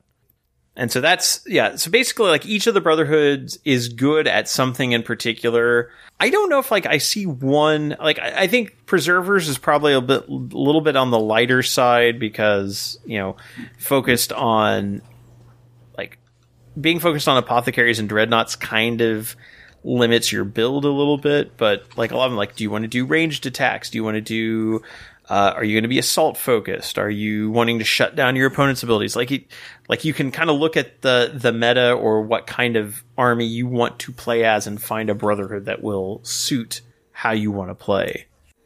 Then they've got the uh, we've got a new thing called Wisdom of the Prognosticars, which is basically um, upgrades you can give to uh, Grey Knight's characters for anywhere from ten to thirty points. Uh, there's a group called like Visions of the Augurium and Gifts of the Prescient. They're kind of like little. They're kind of like little relics, but aren't Yeah, aren't like limited mm, like relics are. yeah, it's like uh like for example, the very first one they listed the Audrey of aggression, which is one of the visions. Uh, once per battle, when a friendly Grey Knight's core or character unit within 12 inches of this model selected fire Overwatch, uh, the model can experience this vision. If it does, it hits on it hits an Overwatch on a four up instead of a six up. And so it, it it's stuff like that. It's like these little once once per game abilities that you can uh, use to bump buff up either this model or a model within like six to twelve inches of it. And then the yeah, the gifts of the prescient are like little mini relics. Like for example, the True Name Shard. Once per battle at the start of the fight phase, you can select one enemy demon within six inches of the bearer. That unit's not eligible to fight. Basically, it gets fight last. So it just it again little little things that you can give to your characters to just give them extra abilities that they wouldn't have otherwise. You know, it's a good way to specialize. You know, you might find some that are powerful in certain situations. Like Servant of the Throne, which is a gift like once per battle when you're selected to be a target of attack until the end of the turn you get a three up invulnerable save. So it's like one of those things like if you have a character who you think is going to be in a, a clutch moment where they're going to have to to weather weather attacks to do their thing or to live another turn. That might that one might be good to have. Yeah. I'm going to skip stratagems for right now because it always makes sense better when we see what the various units have because a lot of them target either particular units or units with particular keywords.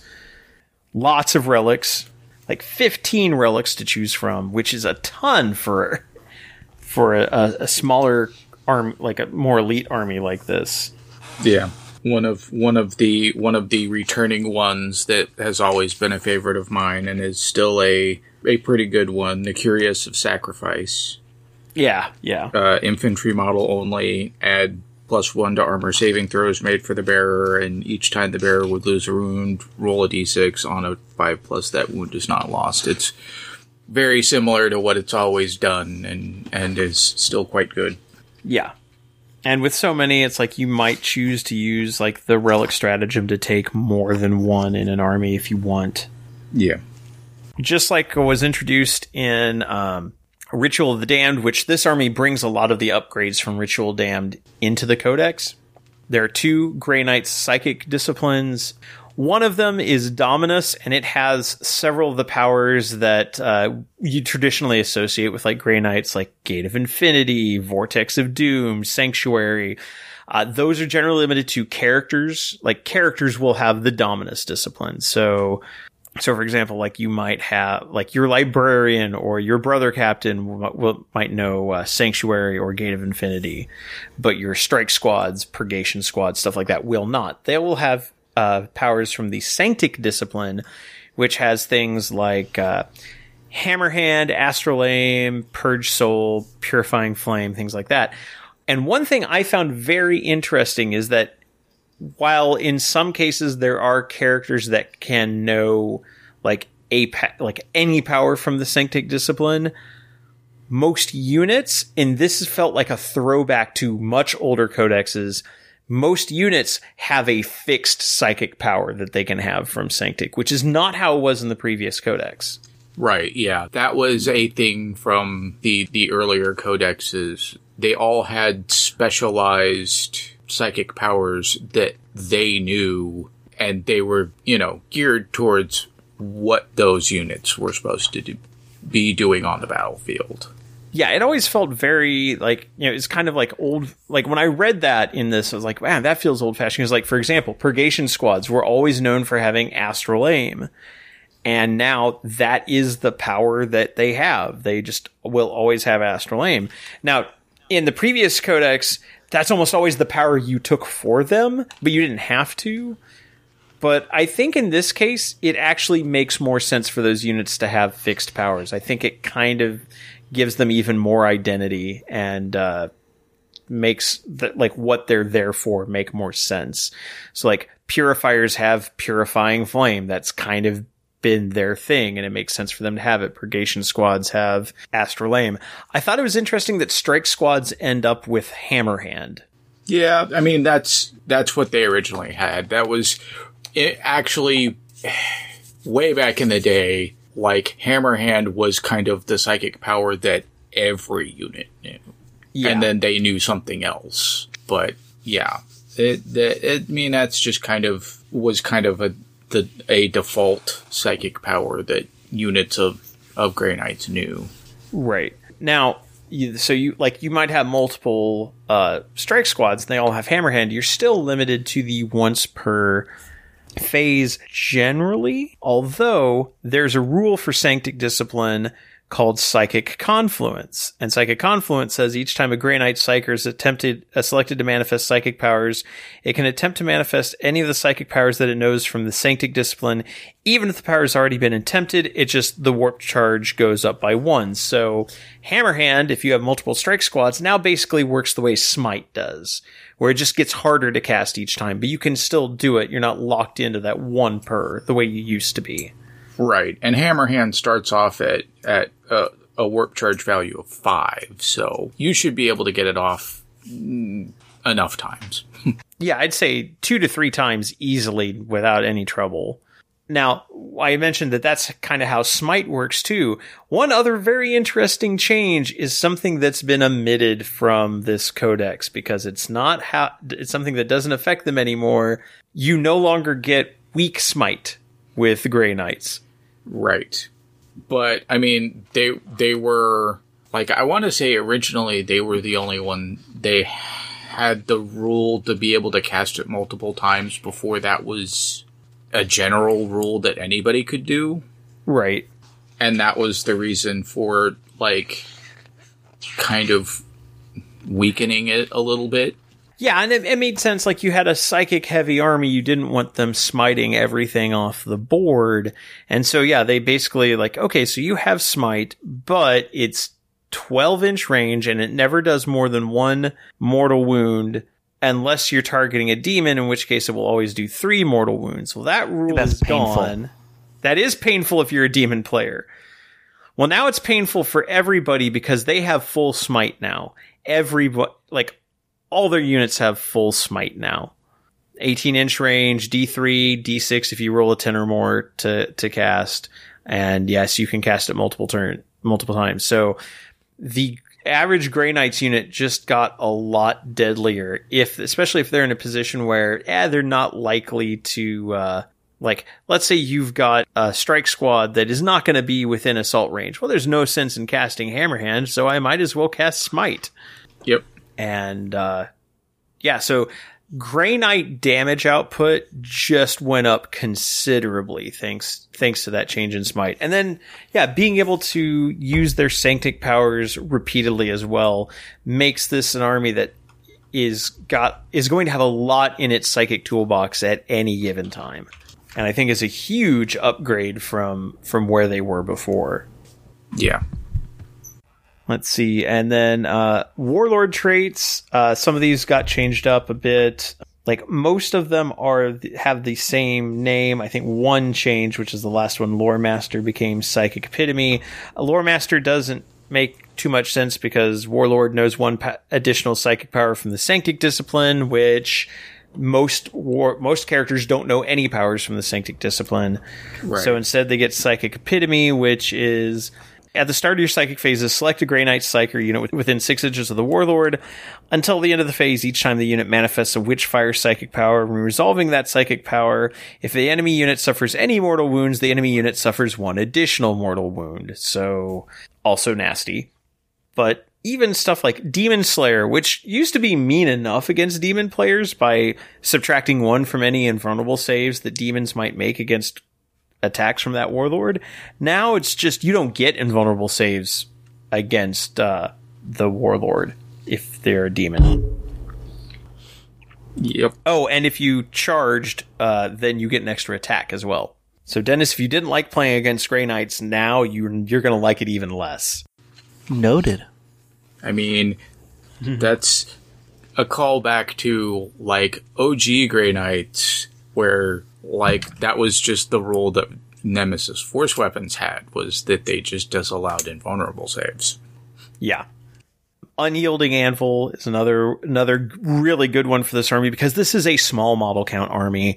So uh, it gives you an aura of six inches uh, from the Warlord. Uh, any friendly Grey Knights core or character units count as obsec if they were already objective secured. They count as double the number of models. So that unit of like five strike squad count counts as ten if they're within six inches of the Warlord. If you take that one.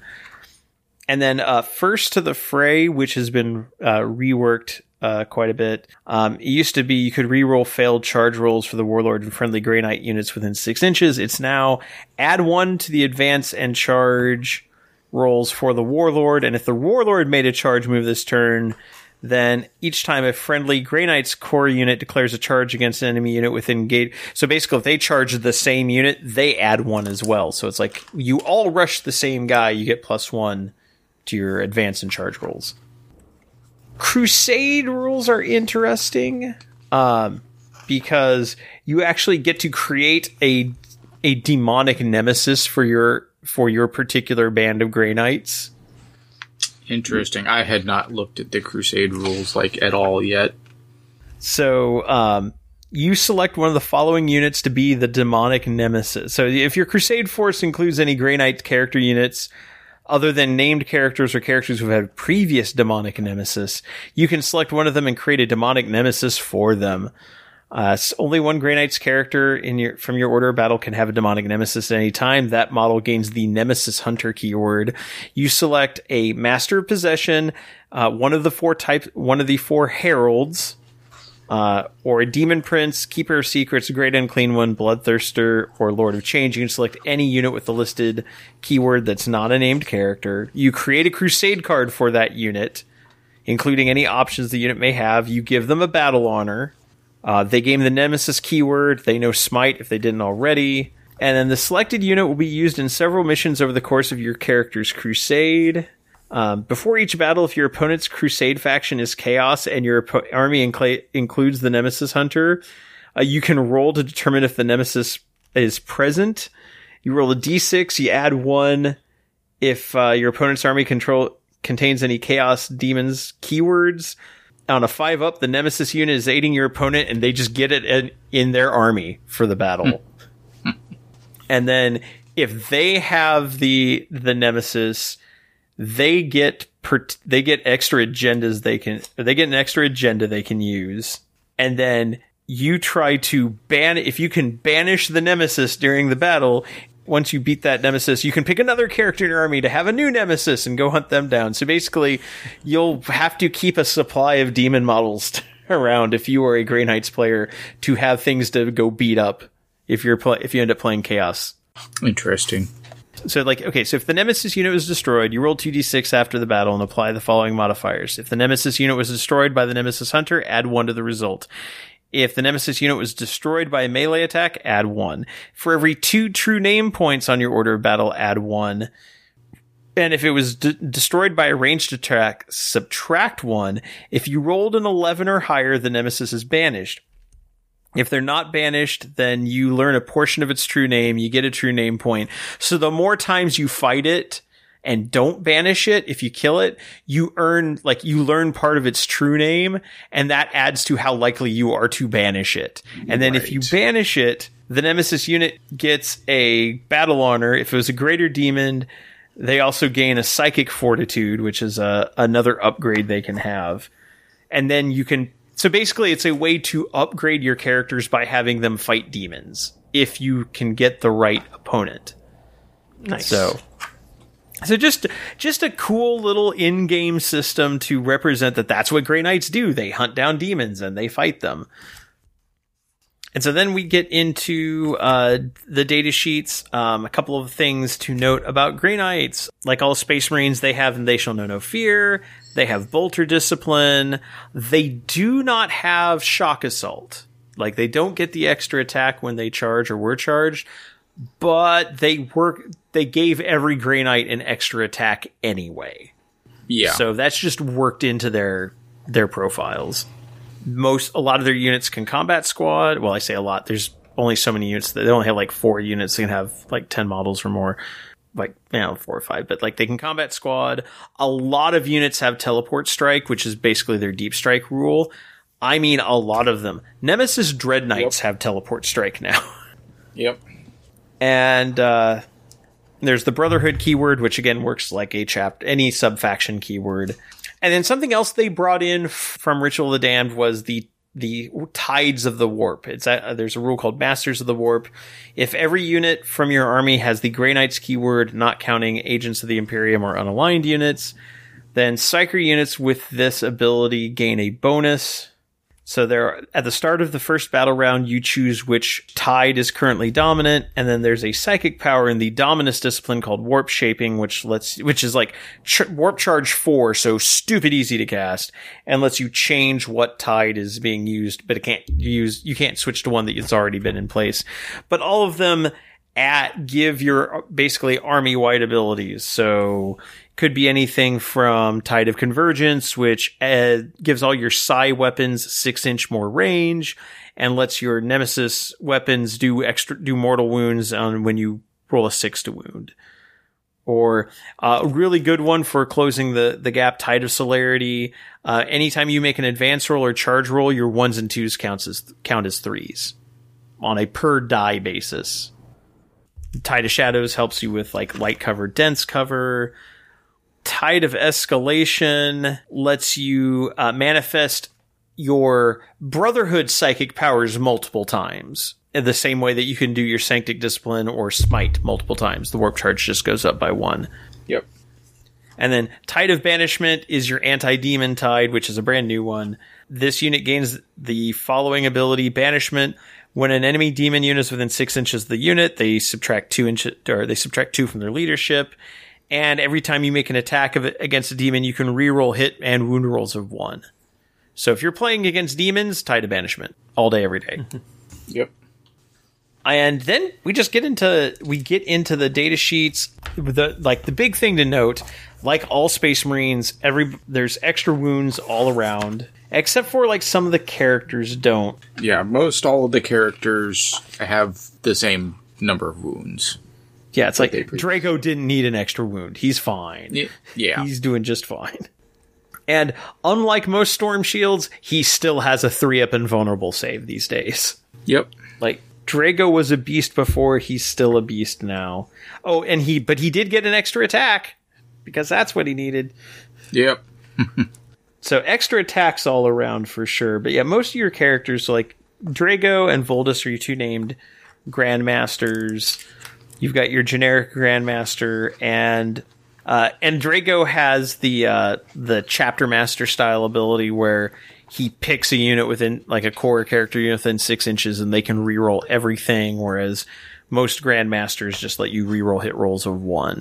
Also, Draigo is not a grandmaster; he is a supreme grandmaster, which is considered a separate keyword. So you can have him and a grandmaster in the same detachment. Yeah, because he doesn't specifically belong to one brotherhood, really. Correct. And because brotherhoods don't have like chapter traits, you don't have to worry about the rule of if you have a character like Draigo who isn't in a brotherhood, he, you don't have to worry about like losing access to the brotherhood abilities. Yeah. When you figure out brotherhood detachment, not counting Agent of the Imperium, unaligned or honored knights units, this is on page 45, and Draigo has the honored knight Right. Yeah. uh, keyword, so he doesn't count towards it. Also, something else keyword wise, Grey Knights do not have the Adeptus Astartes keyword, they have the Sanctic Astartes keyword, which basically makes sure that you don't have any weird rule shenanigan stratagem crossover between uh, Space Marines and Grey Knights. right. You've got the Grandmaster and the Nemesis Dread Knight, still an absolute beast. And uh, something all Nemesis Dread Knights have is their swords got a big upgrade in that they have both um, a their normal attack and then a uh, sweeping attack, so they can trade damage output for for two attacks per attack. Yeah. I, I like that they've gone through and like it's the ranged weapons they dropped some damage off of them just because they're already like high number of shots. Mm-hmm. But then like the high strength stuff still has like the higher damage, so it makes them make a little more sense. I think as a reason to take the high number of shot things that don't have a high damage stat versus the high strength, high damage, like less shots things. Right. And like other things like the Dread Knights, they're like the Gatling silencer and the heavy Psy cannon, they still went up in strength, so they're even more likely to wound. But yeah, having the damage toned down balances that out. Yeah. But I still wouldn't be on the wrong end of a Gatling silencer, which also got better AP, so more you know, more wounds are gonna stick too. Yeah. Uh, something else that got changed quite a bit is Castellan Crowe.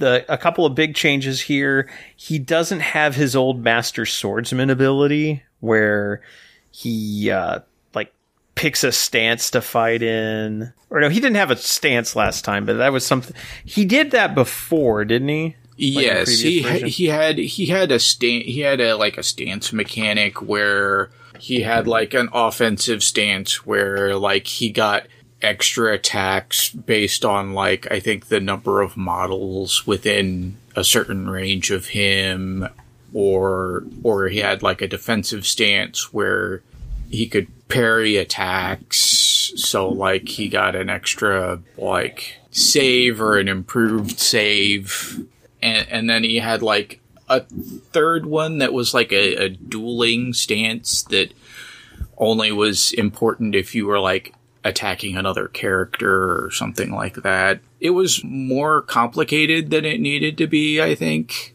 Yeah, and, and that kind of still carried over to like the more generic Brotherhood chat uh, champions that they had, that they had last last edition, where it's like they still had that like you choose sword strike or blade shield dance, which like add one to your wound rolls or one to your saving throws, and instead, you know, they completely have ditched that. And then Castellan Crowe had like he could reroll failed hit rolls and wound rolls, and they've gotten rid of that as well. Instead, he just fights first. Like he just always has fight first. And it's actually pretty nice because his weapon doesn't suck now. Yeah, yeah, yeah. Also, his weapon used to suck.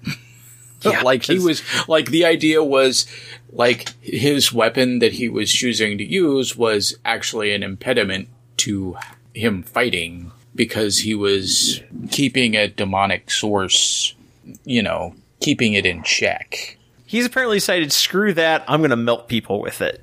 Right. Because it's, yeah, because it, it went from basically the generic, the most generic melee weapon ever to plus one to basically like a full on power weapon that does two damage and D3 mortal wounds anytime he rolls a six to wound. So, yeah, he's he's like I uh, flame on on that sword, Yeah. and uh, like yeah, like like a lot of his other stuff is more or less the same. He still has heroic sacrifice, so if he if he's slain in the fight phase, he just automatic he sticks around and and fights after the, the attacking model is done fighting. So it's like he still has that around. Right, which which is cool because like now that he has fights first, it means that he's pretty much like if he dies, he's going to be fighting a second time. Because you'll notice it does not say if he if he has not made attacks. It doesn't say that anywhere in there. Yeah, it says it can fight after the attacking model's unit has finished making attacks. Now, I don't know if that if he charge like if he if you're the defensive player, you fight first now. You like you always get first chance to fight. So if somebody attacks you, you'd fight first. If you if Crowe charged into somebody else who had a fights first ability, like if you charged into Slaanesh demons, they would get to fight first, but if they killed you, you'd still get to fight back. I don't know if it overrides the uh I don't know if he gets an additional fight phase. I, I could see it being read that way for sure. Like a lot of the abilities that that do this are worded in a manner that say like if this unit has not been selected to fight yet in the fight phase, you can select them to fight in the fight phase. This just says it can fight after the attacking model unit has finished making its attacks. Hmm, good point. So I'm reading this as to he can fight, and, and like his previous version of this heroic strike was was actually worded very similar. Yeah, you can immediately pile in an attack after being removed as a casualty. So I'm thinking it it would potentially let him fight twice if he's already fought and then dies. Uh, yeah, I could see it. I could see it. I mean, it. I could see it being ruled the other way, like that. You know, if he's already been selected to fight during the fight phase, then that doesn't happen. But that would. Ha- I. I feel like that would have to be something cleared in in in a FAQ or Yeah, absolutely. Because it's something like this where it can be read a couple of different ways. I, I could definitely see this needing an FAQ just to clarify if they mean for him to be able to attack a second time, which I think would be great. It'd be very on brand for him. So I'm not Right. adverse to it. And it's, he's a very niche character who has to die to use it. So it's, right. like I, I don't see it as being unbalanced. Also, one thing I thought was interesting going back to uh, like the Grandmaster Nemesis- Nemesis Dread Knights, they do get the extra attack. Their movement is they're an inch faster when they're at full health and an inch slower when they're at low health. So I thought that was kind of yeah, kinda the the range of movement has widened. And they got the extra wound too because it's still just a guy strapped into the front of a robot. So Right. yeah, otherwise consistently we're like seeing the same thing. Uh, extra attacks all around, same number of wounds on characters, and then uh, we get to uh, Terminator squads, which are now referred to as Brotherhood Terminator squads. One of the few troop choices that are Terminators. They do get the extra wound. They get an extra attack, and you know otherwise they're they're pretty much the same. They have hammer hand built in. So if you want Terminator troops, that's still like the option to have it. The question is looking at points. At 42 points a model, is is that a good choice for a troop in this edition? I don't know that. I mean, I mean, if, themat- if you're trying to thematic- lean into MSU, like they're at least durable. So Yeah, like thematically, if you were doing that, uh, the Preservers Brotherhood True. and, yeah, and running apothecaries, I could see using them. I, I, think the strike squads are, are a better, in general, just a better choice for, you know, being able to get more bodies. Yeah. And oh my goodness, our strike squads like strike squads got a couple things that are just huge pumps. Obviously they have the extra wound, which we'd expect to see on all space marines.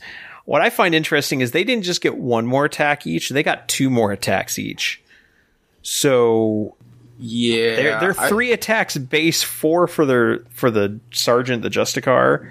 That's such a huge jump up from the previous version. You know, strike squads were one where we often saw things like double nemesis falchions, for example, to get even more attacks. And uh, I mean, they come equipped base with a nemesis force sword, which has been switched from D3 damage to uh, just a flat two.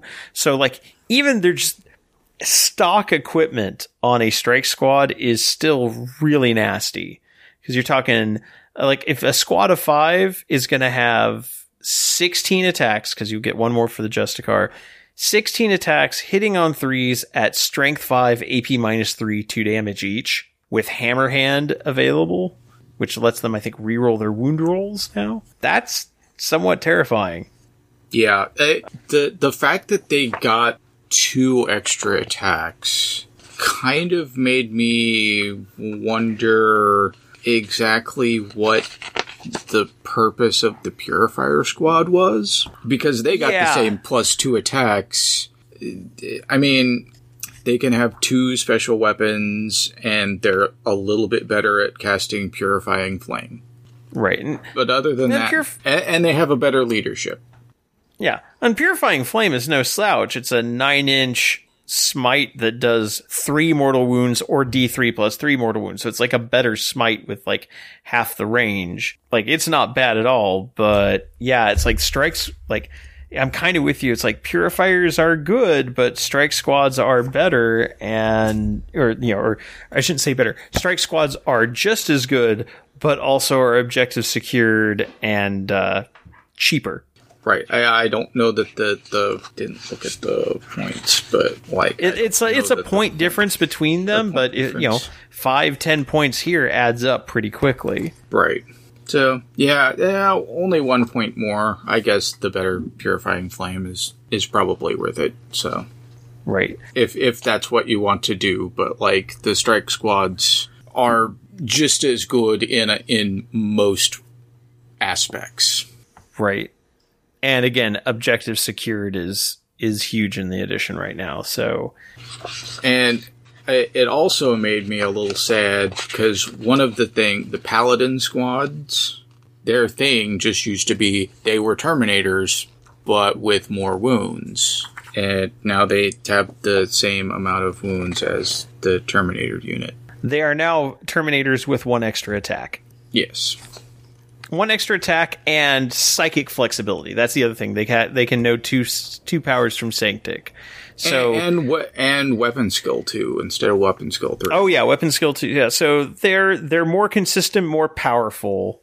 and, and better leadership. Like they're they are actually a better like I that's one of the things about this is is like I I just have to keep looking at like the whole stat line over overviewed and not just like focus on the thing that they were good at before is not necessarily like the same difference now. Right. Like what made them better is different. They're still better, but in a different way. Right. And they're only five points more than the regular Terminators. Uh, so, yeah, if you, like, if I was going to run Terminators, I might just drop the extra points to run a Paladin squad because it's just going to be a bit more effective Yeah. if you're just needing an anvil unit to just hold something. Although, again, Terminate Brotherhood Terminators will be objective secured. So again, it just depends on what you want to use it for.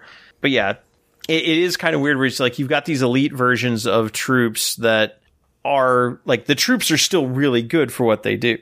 So I Yeah. it's it's a little bit harder uh, to necessarily justify it, but you can you could probably find a space for it in your army.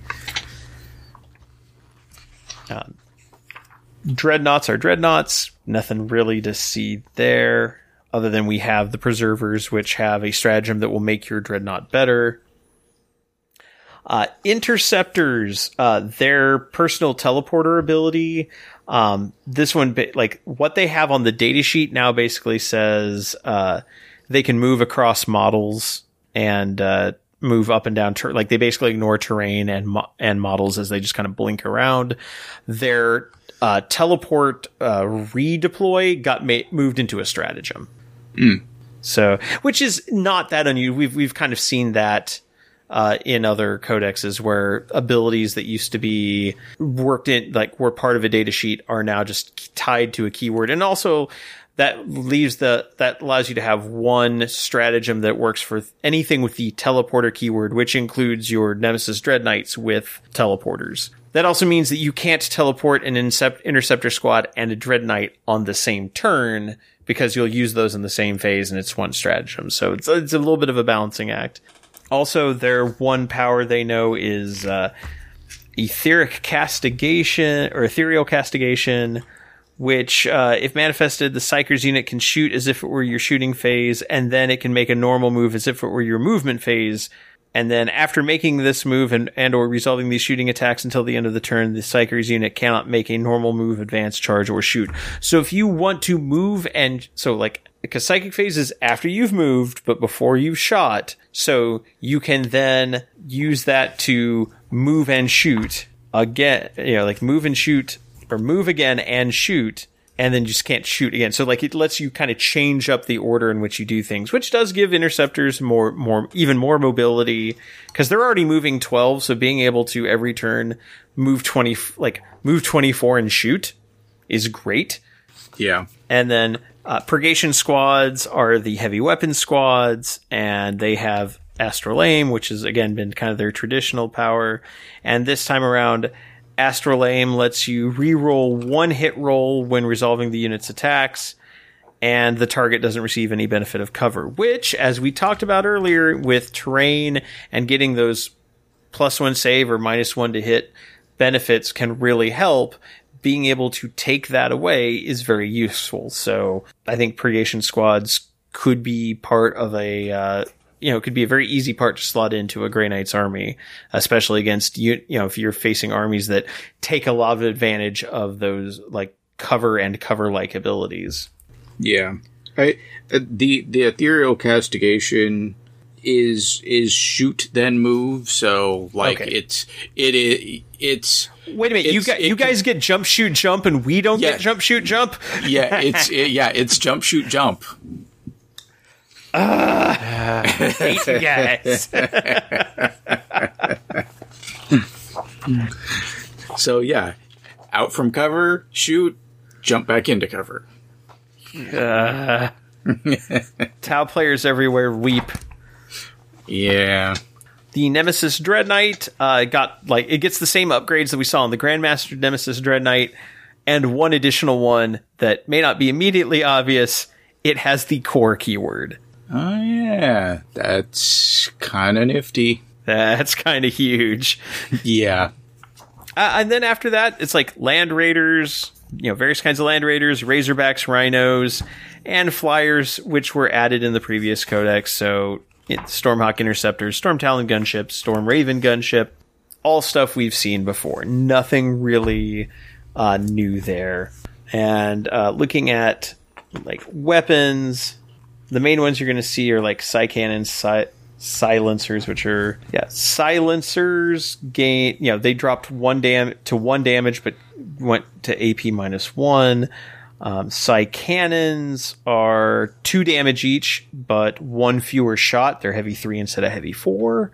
The incinerator is the actually incinerator is pretty much the same as it was 12 inch strength 6 ap minus 1 1 damage so like those are the main kind of specific to this army shooting weapons Yeah.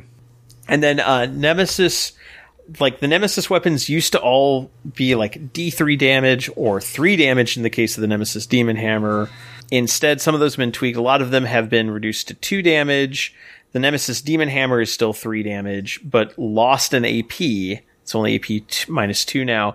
Nemesis Falchions took it took a hard hit. They're still AP minus two, but they are only one damage each. But they do grant you an extra attack still. Yeah, the extra attack, uh, it, it'll probably be useful. I mean, like, that might be when you're really wanting those weight of numbers, sometimes that's better than any other stat boost. Yeah, true. Although I think about like there was a period there where every Grey Knight was being made with like Nemesis Falch like paired Nemesis Falchions because it was just such a ridiculously good choice. Aside from, like, the Demon Hammer, which had, you know, specific application for being really high strength, the other two options just didn't really quite compare to the Nemesis Falchions. There really wasn't a reason not to take them. Right, right. Now I think there definitely is like falchions if you want the extra attack. Uh, the force sword is a perfectly good weapon on its own. Force halberd is a little bit more strength, a little less AP. So we're kind of getting to that same realm uh, that we see with like the the Celestian Sacresants, where it's like, do you want the do you want the better strength or do you want the better AP? And then uh, the Nemesis uh, warding stave is interesting in that it lo- it doesn't do a lot of the things it used to do. It's pl- it's more strength, less AP. Yeah, I mean, it's basically just the Force Staff. Uh, but it doesn't improve your. Uh, it doesn't natively improve your invulnerable save anymore. Yeah. And then, uh, but then we get into s- to um, strats. Now that we know what all these uh, units do, and kind of work through these real quick. You've got uh, psychic onslaught for making your psi weapons better, which improves the strength and AP. Uh, like when you you target a a Grey Knight Psyker unit from your army's selected to shoot, which is again pretty much all of them, uh, until the end of the wet phase. Each time your model in that unit makes a range attack with a psi weapon, so if like you're packing silencers or psi cannons, add one to the strength and one to the AP. Death from the warp for your Grey Knights that uh, came in via teleport strike, which again is a lot of the stuff in your army. Add one to the hit roll. Uh, sanctified kill zone for purgation squads. When a purgation squad uh, for two CP, when a purgation squad unit from your army is selected to shoot until the end of the phase, each time a range attack made by a model in the unit targets an enemy unit within half range, add one to the wound roll. Uh, you do get a strat called the need to know that lets you uh, change out which secondary objective after both players have revealed theirs. Hopefully, it gets around some of those uh, weirdness that we talked about with like hidden information before. It's like you still have to reveal what the stratagem is. Yeah. Alloy of Disciplines, uh, you can have one of your paladins, which, as we said, knows two Sanctic powers, switch out one of the powers it knows. Uh, untainted and unbowed for purifier squads. This might be a reason to take them. 2 CP. When a purifier squad unit from your army is selected as the target of an attack until the end of the phase, each time an attack is allocated to a model in that unit, subtract 1 from the damage characteristic to a minimum of 1. Thank you for including that very important clarification. Yeah. Fight on the move. When a Grey Knight's teleporter unit from your army falls back until the end of the turn, that unit's still eligible to shoot and charge. So you can have your Nemesis Dread Knight fall back and charge in again, especially if it's packing like a heavy heavy silencer or heavy incinerator. Could be useful. And then also like war gear stratagems. A zone of warding. So this is for like the so use the stratagem in any phase when a Grey Knight's unit from your army is selected as the target of a ranged attack until the end of the phase. While that unit contains a model equipped with a Nemesis warding staff, models in that unit have a five up invulnerable save. Terminator models instead have a four up invulnerable save. So they kept it, but they worked it into a stratagem that you have to activate. Right. Yeah, that makes sense. And yeah, teleportation shunt, it, which used to just be, you know, the teleporter power that those units had that had the teleporter keyword have is, yeah, now a stratagem, as you said. Psyk-out grenades are a stratagem. Just they inflict perils of the warp on a two up on an enemy psyker within six inches. And Psybolt ammunition, uh, one of one of an old classics. Psybolt ammunition used to improve strength and AP by one. It now does improve the AP by one, doesn't touch the strength, but unmodified sixes auto to hit auto wound. But it also costs more based on how many units are in the mo- or how many yeah how many models are in the unit. But it used to cost 2 CP, and now can only cost 1 CP on Strike Squad, like solve 5 model units. So I think it's actually probably a, an improvement over where it was before. Yeah, I think so. And with with a, a number of other abilities that just let you uh, re-roll to wound, the the increase in strength is I don't know that important. Yeah. And then I'm going to jump to page 68 and look at our our final chapter approved rules. These are going to be your new uh, secondary objectives that Grey Knights can take. Uh, Purge the enemy uh, has Destroy the Demon, which basically earns you extra victory points based on how many demon units you kill during the game. If you destroyed a demon Primarch unit, it could be f- up to five victory points. Uh, other demon monsters are three, demon vehicles are three, and any other demon unit is one. If you're playing against a demon player, this is an auto take because it's earn points for killing things. The bigger the things, the better. Why wouldn't you? No mercy, no respite gets teleport assault. Uh, score three victory points at the end of the battle round if one or more enemy units were destroyed by a Grey Knight's model from your army that was set up on the battlefield using teleport strike, the teleportation shunt stratagem, or the gate of infinity psychic power during that battle round. Uh, this is one you'd have, you'd probably want to build your army around as far as like Yeah. psychic powers and using teleporters, but it's a neat one. Yeah, the way I had always built my Grey Knight armies was to try and max. Like I used interceptors a lot, so this would be one that I could see taking like plenty of times. Yeah. Oh yeah. And then Purifying Ritual under Warpcraft. Score a number of victory points at the end of the battle round as shown in the table below, with the number of victory points scored depending on how many units from your army successfully uh, performed the following psychic action. Um, basically, it's a Warp Charge 5 psychic action that uh, you have to, as a Grey Knight Psyker performs within three inches of an objective marker. Each objective marker cannot be purified more than once in the same turn. But basically, it's like turn one, you pure you uh, purify an objective. At the end of the battle round, you get a point. Round two, if you've purified two objectives, you're going to get two points. Round three, if you've purified three objectives, you get four more points. I guess you'd have to be purifying like four, ri- like to max out points. Yeah, because unlike in your psychic phase, this unit can be this action can be performed by any number of units in your army, unlike most like psychic actions. So yeah, if you this would definitely encourage you to play MSU style and have like a whole bunch of like little squads and characters Right. You're purifying the and you don't have to control the objective. You just have to be within three inches. So as long as you can test it, you can purify it. Yeah.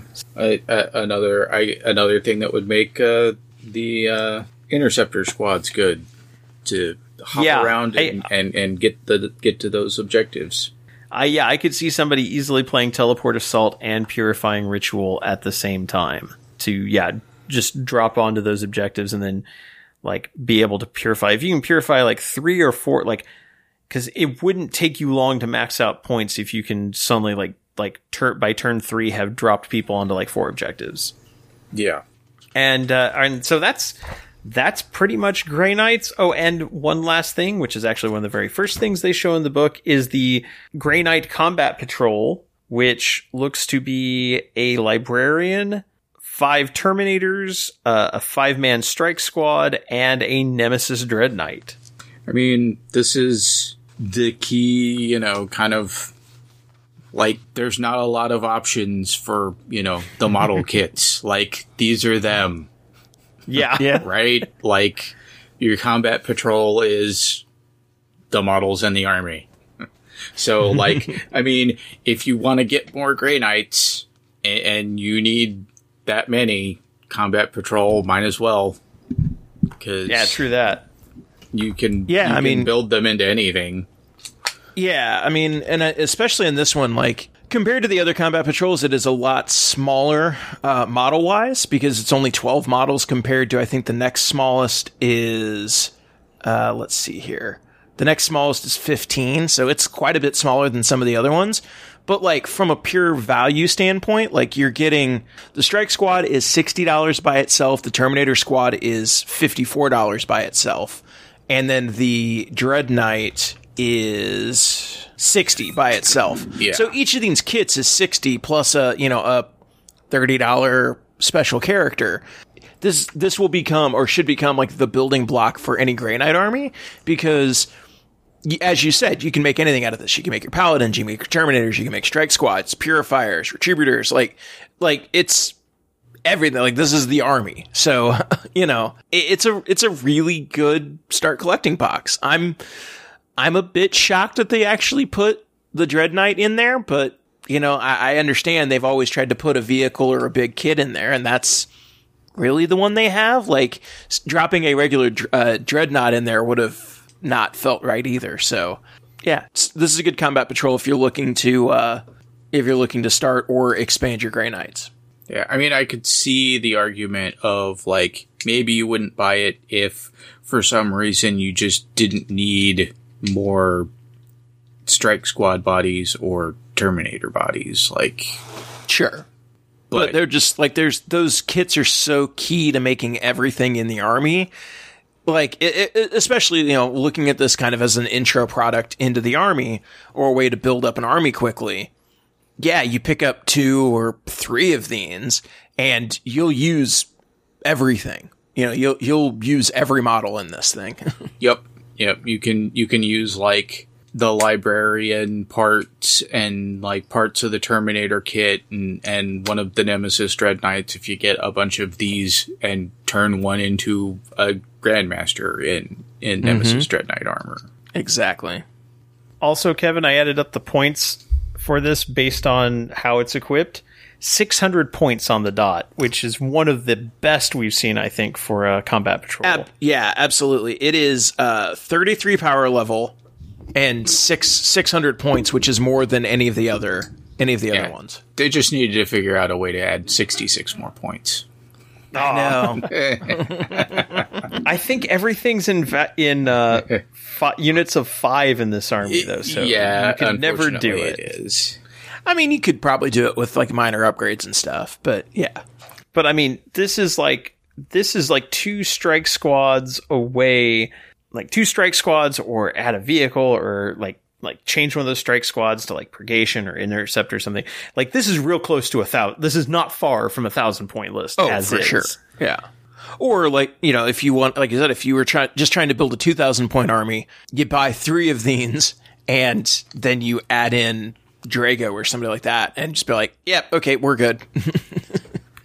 makes the makes the math very easy.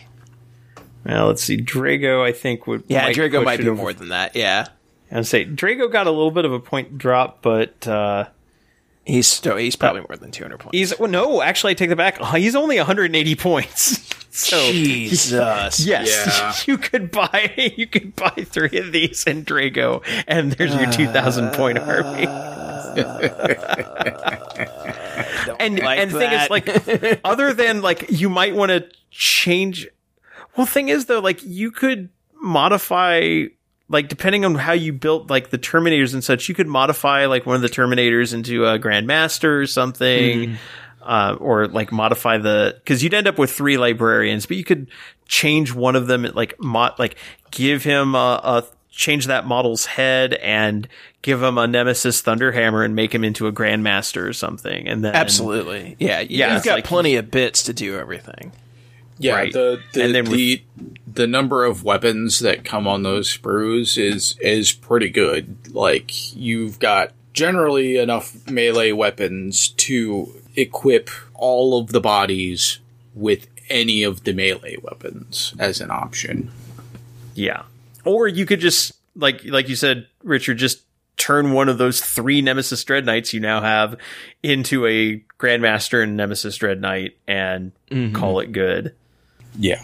So so yeah, it's like this is a real like th- yeah. th- So you're talking three combat patrols, which would be like 420 bucks, and let's see how much is assuming Draigo's even in stock. Uh, Draigo is. He is not in stock, but he's only twenty two twenty five. Jeebus. so basically, for four hundred and fifty dollars, you can have a two thousand point uh, Grey Knight army. It'll be a little Terminator heavy, but yeah, you've got lots of room to equip and build these units however you want, and have a couple of solid beat sticks in there. Yeah, it's like this is th- that's a really good combat patrol when you can just triple up on it. Uh, yeah, so so uh, good job, GW. But as you also said, Richard, that's the kits. That's everything Yeah, outside that's of like. Yeah. characters. Um, on the Strike Squad sprue, Richard, you you'll know this. Do you can you make the uh in, inter uh inceptors or interceptors off of that same box, or is it a separate box? Uh no, that is that is that same Okay. set of sprues. It's it's just a different backpack, and the, those backpacks are included. That's what I thought. Okay, yeah. So assuming it's the full kits, which it has been in every other combat patrol, yeah, you could literally make anything in this army with that with those.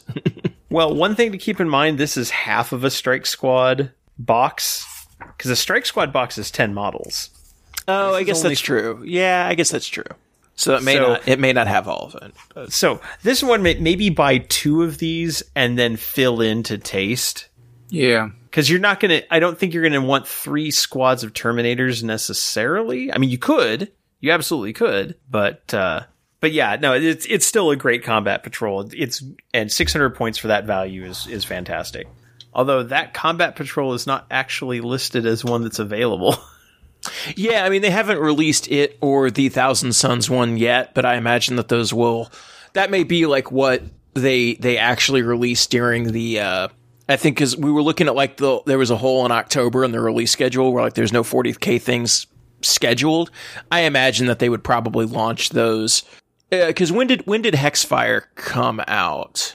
Because uh, October would probably be right around the time I think that. um like late it came it was like re- they revealed the contents in late july i want to say it came out like either a week before or the week Well, it, so it didn't come out the week of this codex Okay. So if that's the case, October would be basically your three month window of releasing the model separately, which means that you would then get the new Infernal Master and the new Castellan Crowe. Um, or not, is it Crowe? Yeah.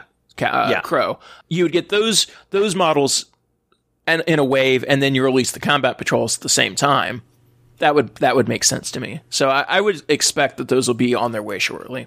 but yeah all in all like if you are interested in psychic shenanigans if you want to take it to demons like give it to them right in the face or if you just like if you want a space marine army that plays very differently than most space marines and is also relatively easy to paint but also can be a lot of fun to to do the the small customization features on Grey Knights is a is, is a neat one and it's looking like competitively it's got it, it may have some legs so I know there there are top players kind of working on on the secret sauce for for Grey Knights and seeing how it does competitively. So I don't think you'll be disappointed if you're an existing Grey Knights player. I think you should be pretty happy with some of the stuff in this book. I think uh, there's just a lot of a lot of neat buffs and uh, tip and and tricks that you can play around with in this one. So I mean, is that your take on it, Richard? Yeah, I think so. I mean, I didn't really get to play Grey Knights last edition, but like I think when I get an opportunity. I'm I'm still like really kind of in Ork mode right now, but like I may probably the like Grey Knights and Orks will probably be kind of like my two armies that I kind of bounce back and forth between here for a while. I, I can definitely see that.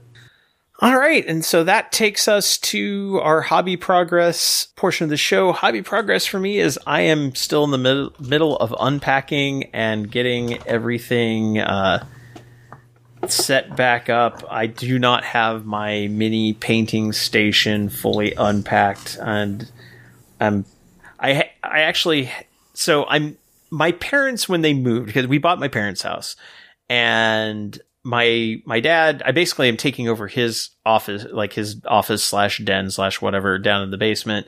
And he left his two like he left two good sized computer desks here. And so i'm like i'm using one of them for my computer which is what i'm sitting at and recording at now. And like just six feet away is the other one which i'm like oh that'll be perfect. That'll be a great painting station.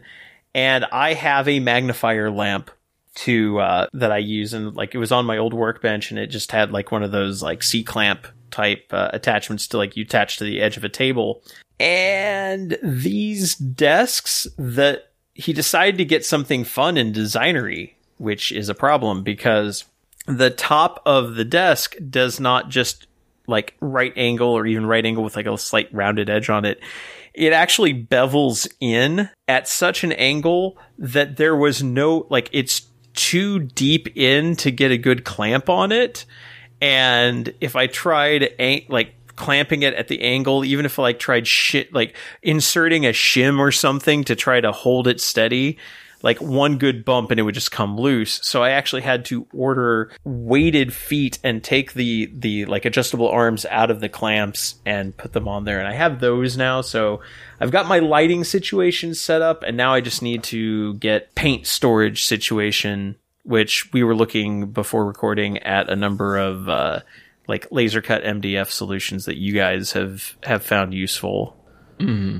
And then I can get back to like building and painting once well and my paints are still in storage. I gotta get those out but i'm still like i'm I, i'd say at this point i'm probably about 80% unpacked which i start realizing how much stuff i actually have which is which is way too much but uh but but i'm getting there getting there. Uh so so no actual progress other than getting close to being in a state where i can make progress I haven't done much. Um, I have been also like in kind of moving flux, although I wound up not moving. But uh, that kind of prevented me from getting traction on anything. And then uh, I don't know. I, I think now I can start actually working on some projects again. But yeah, nothing, no real progress over the last months.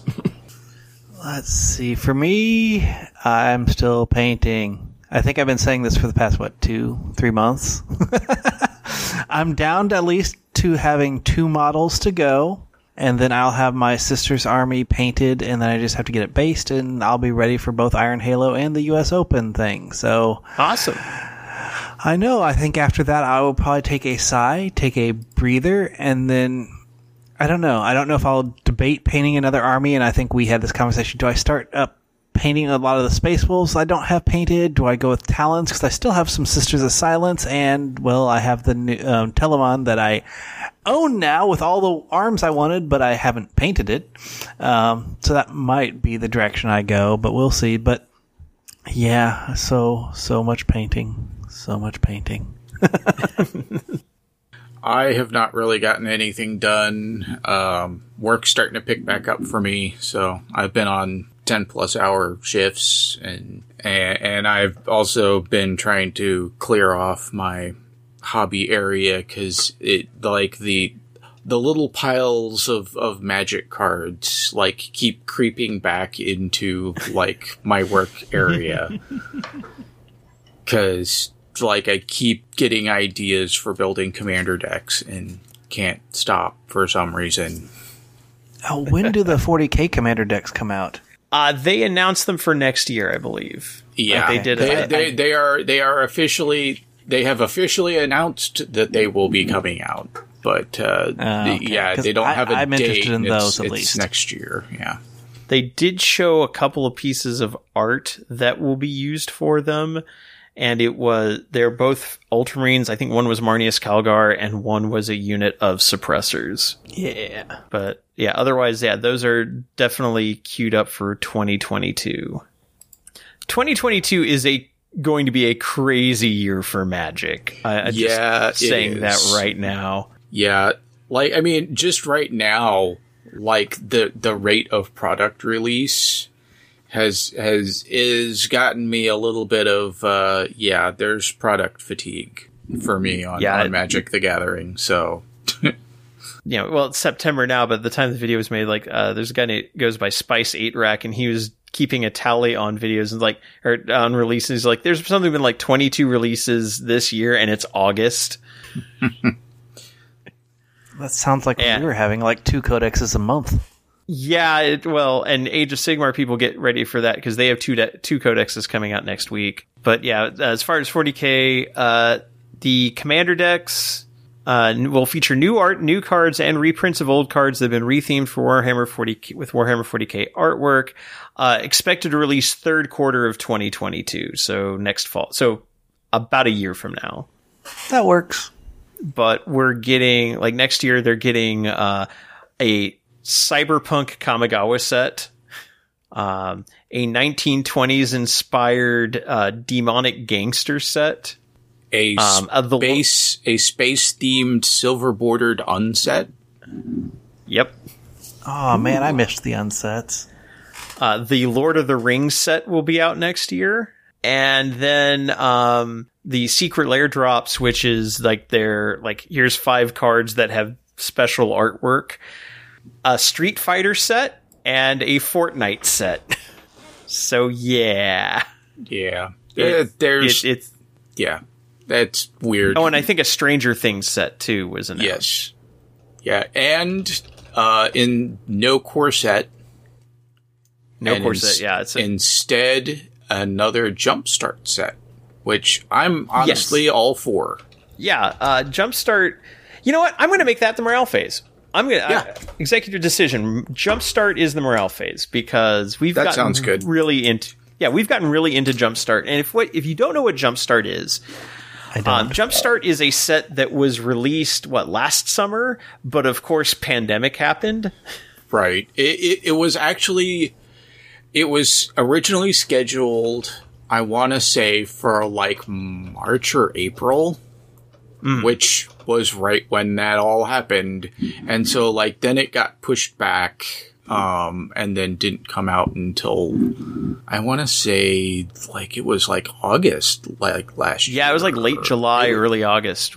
And for a while, it was very hard to get to. It disappeared very quickly, but it's been slowly rolled back out. Like, we've had pretty decent luck finding uh, Jumpstart packs at uh, Walmart, of all places. Uh, Yep. But uh, what Jumpstart is, is like a lot of people look at Magic and they're like, well, this looks interesting, but I don't want to build a deck. Like, I don't, like, deck building is, you know, kind of like uh, an art that is beyond, you know, beyond some people, or just like, it seems intimidating. And what Jumpstart is, is basically you buy a Jumpstart pack. Actually, and actually, when you buy Jumpstart packs, you need to buy two Jumpstart packs. Jumpstart packs are 20 card packs. They are what pack you get is random, but any given pack will that of a particular type will have the same contents and there's something like what 121 different Uh, potential variations Yeah, something like that. and that some are some are more rare than others but basically each pack will have a theme and it will also include all the land you need to play that theme and you buy two 20 card jumpstart decks or jumpstart packs you shuffle them together that's your deck. And like the and so you end up with some really really really random deck ideas. Uh, like uh, let's see some of the, the and there is a list online of like all the potential deck lists you can get but for example you might get the combination of uh, reanimated pirates or uh, spellcasting minotaurs or tree hugging elves. That's two separate decks: tree hugging and elves. And So you could Like- have tree hugging pirates. you could have tree hugging pirates. You could have tree hugging dragons. You could have uh, devilish dogs. You could have well read vampires. You could have uh, smashing spirits. Um, Ooh, do they have pumpkins? I want to say there's a spooky one that has. Uh, well, let's see. Maybe it's not a spooky one, but there's there's one that has like witches in it. Because if I yeah, could have there- smashing pumpkins, I would be happy. I, I want to say there is both a, a spooky and a witches one, but I don't. Yeah, there's know that witchcraft there's- and spooky. They're two different lists. Yeah. yeah. The spooky one's more like ghosts and spirits, I think. But And a lot of these will have, there are multiple versions. So, for example, there are four different versions of Spooky that have similar but slightly different cards in them. Or, uh, like four different versions of vampires. Uh, so even if you open a vampire pack, it might not be the same vampire pack that your friend opens. Um, but basically, these make for really like if if you like playing Magic, but you don't want to get into a lot of deck construction, and you don't want to um, do a lot of collecting, cracking packs, looking for just those these particular cards, you can like Walmart. I think they sell what f- is it four packs of Jumpstart uh, yeah, I think so. yeah, so you can like buy one four one four pack. You sit down with a friend, each randomly pick out two of the decks from there, shuffle them together, and play a game.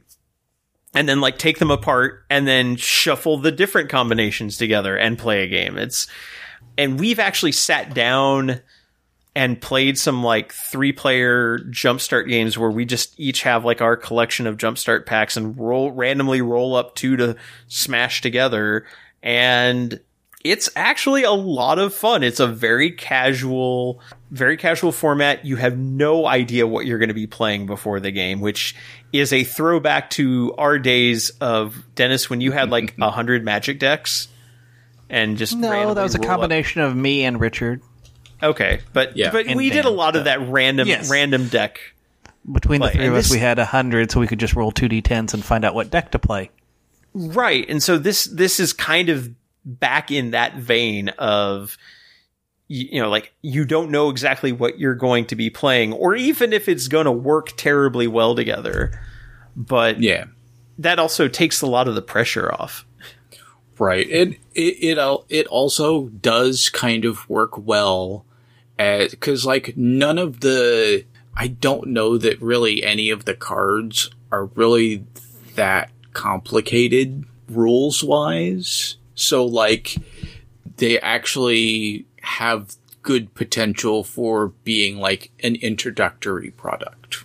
Oh yeah, yeah. It's like yeah, none of these cards are like really complex. If there are, there's there's probably like one card in each pack that might be on the more complex side, Right, because like there, be the there is right, which there's because there's like the planeswalkers ones. Those are probably one of the more you know complicated mechanics wise cards. In in there's one for I pretty sure they did one for each color. They did, and those Yeah. are some of the rarer ones to find. True. And they even have if uh, another one of the very the rarer ones to find is there's a rainbow one that has all five colors too. Yeah, for the most part, like that's that one's the exception. All the rest of them are like half decks are monocolored. Yes. And so it, yeah, it's relatively inexpensive. I think the packs themselves are what, like six dollars, like each, something like that.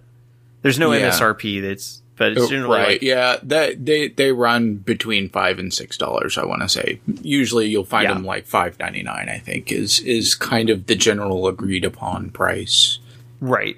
You might Uh, find them cheaper somewhere but you know Yeah. And, and a lot of, uh, like local game stores are starting to get access to them again as well. So it's like, it, it's, it's a product that is basically an unlimited print run. They're just continuing to put them out. Uh, but it, yeah, it's a really fun way to keep it to play. I've like we basically keep all our separate packs sorted back out afterwards so that we can put them toge- together again. And in fact, there's a company, I want to say, was it Cardamajig? Cuba Cuba Majig. Or well, actually, the, Uh, actually, the company. uh, if you go to name- Cardam, no, it's no, it's Cubamajigs is the series that they have. Cardamajigs is the company. Car- yeah, that's right.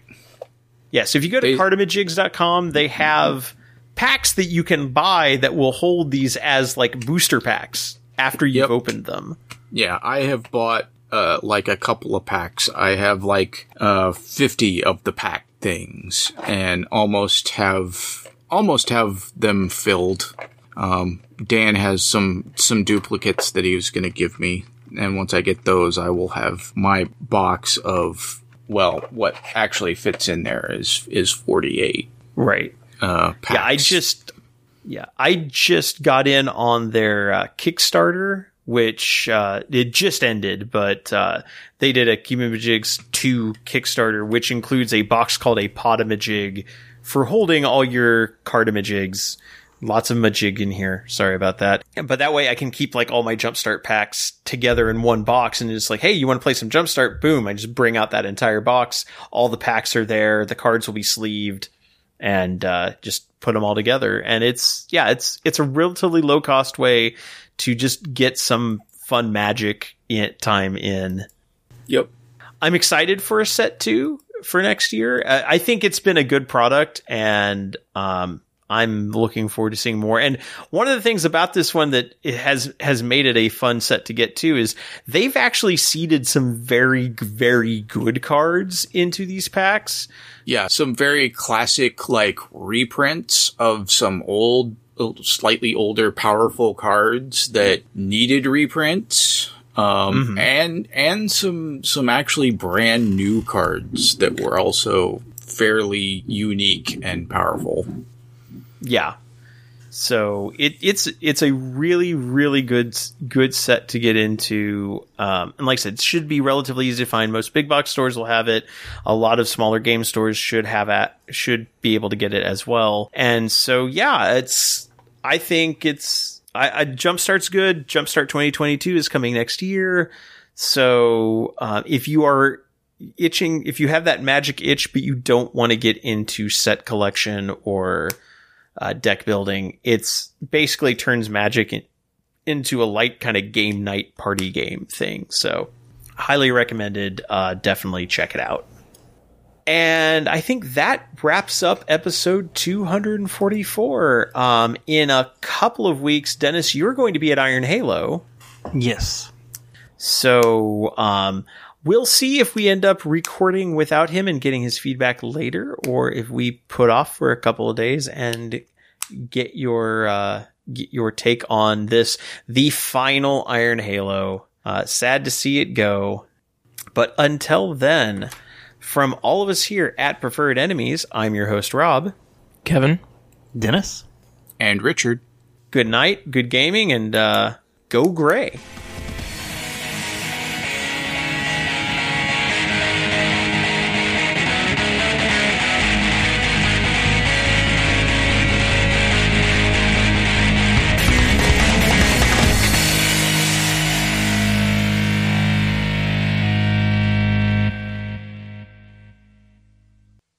Preferred Enemies is an Undergopher radio production and is licensed under a Creative Commons Attribution Non-Commercial Share-alike 3.0 Unported license.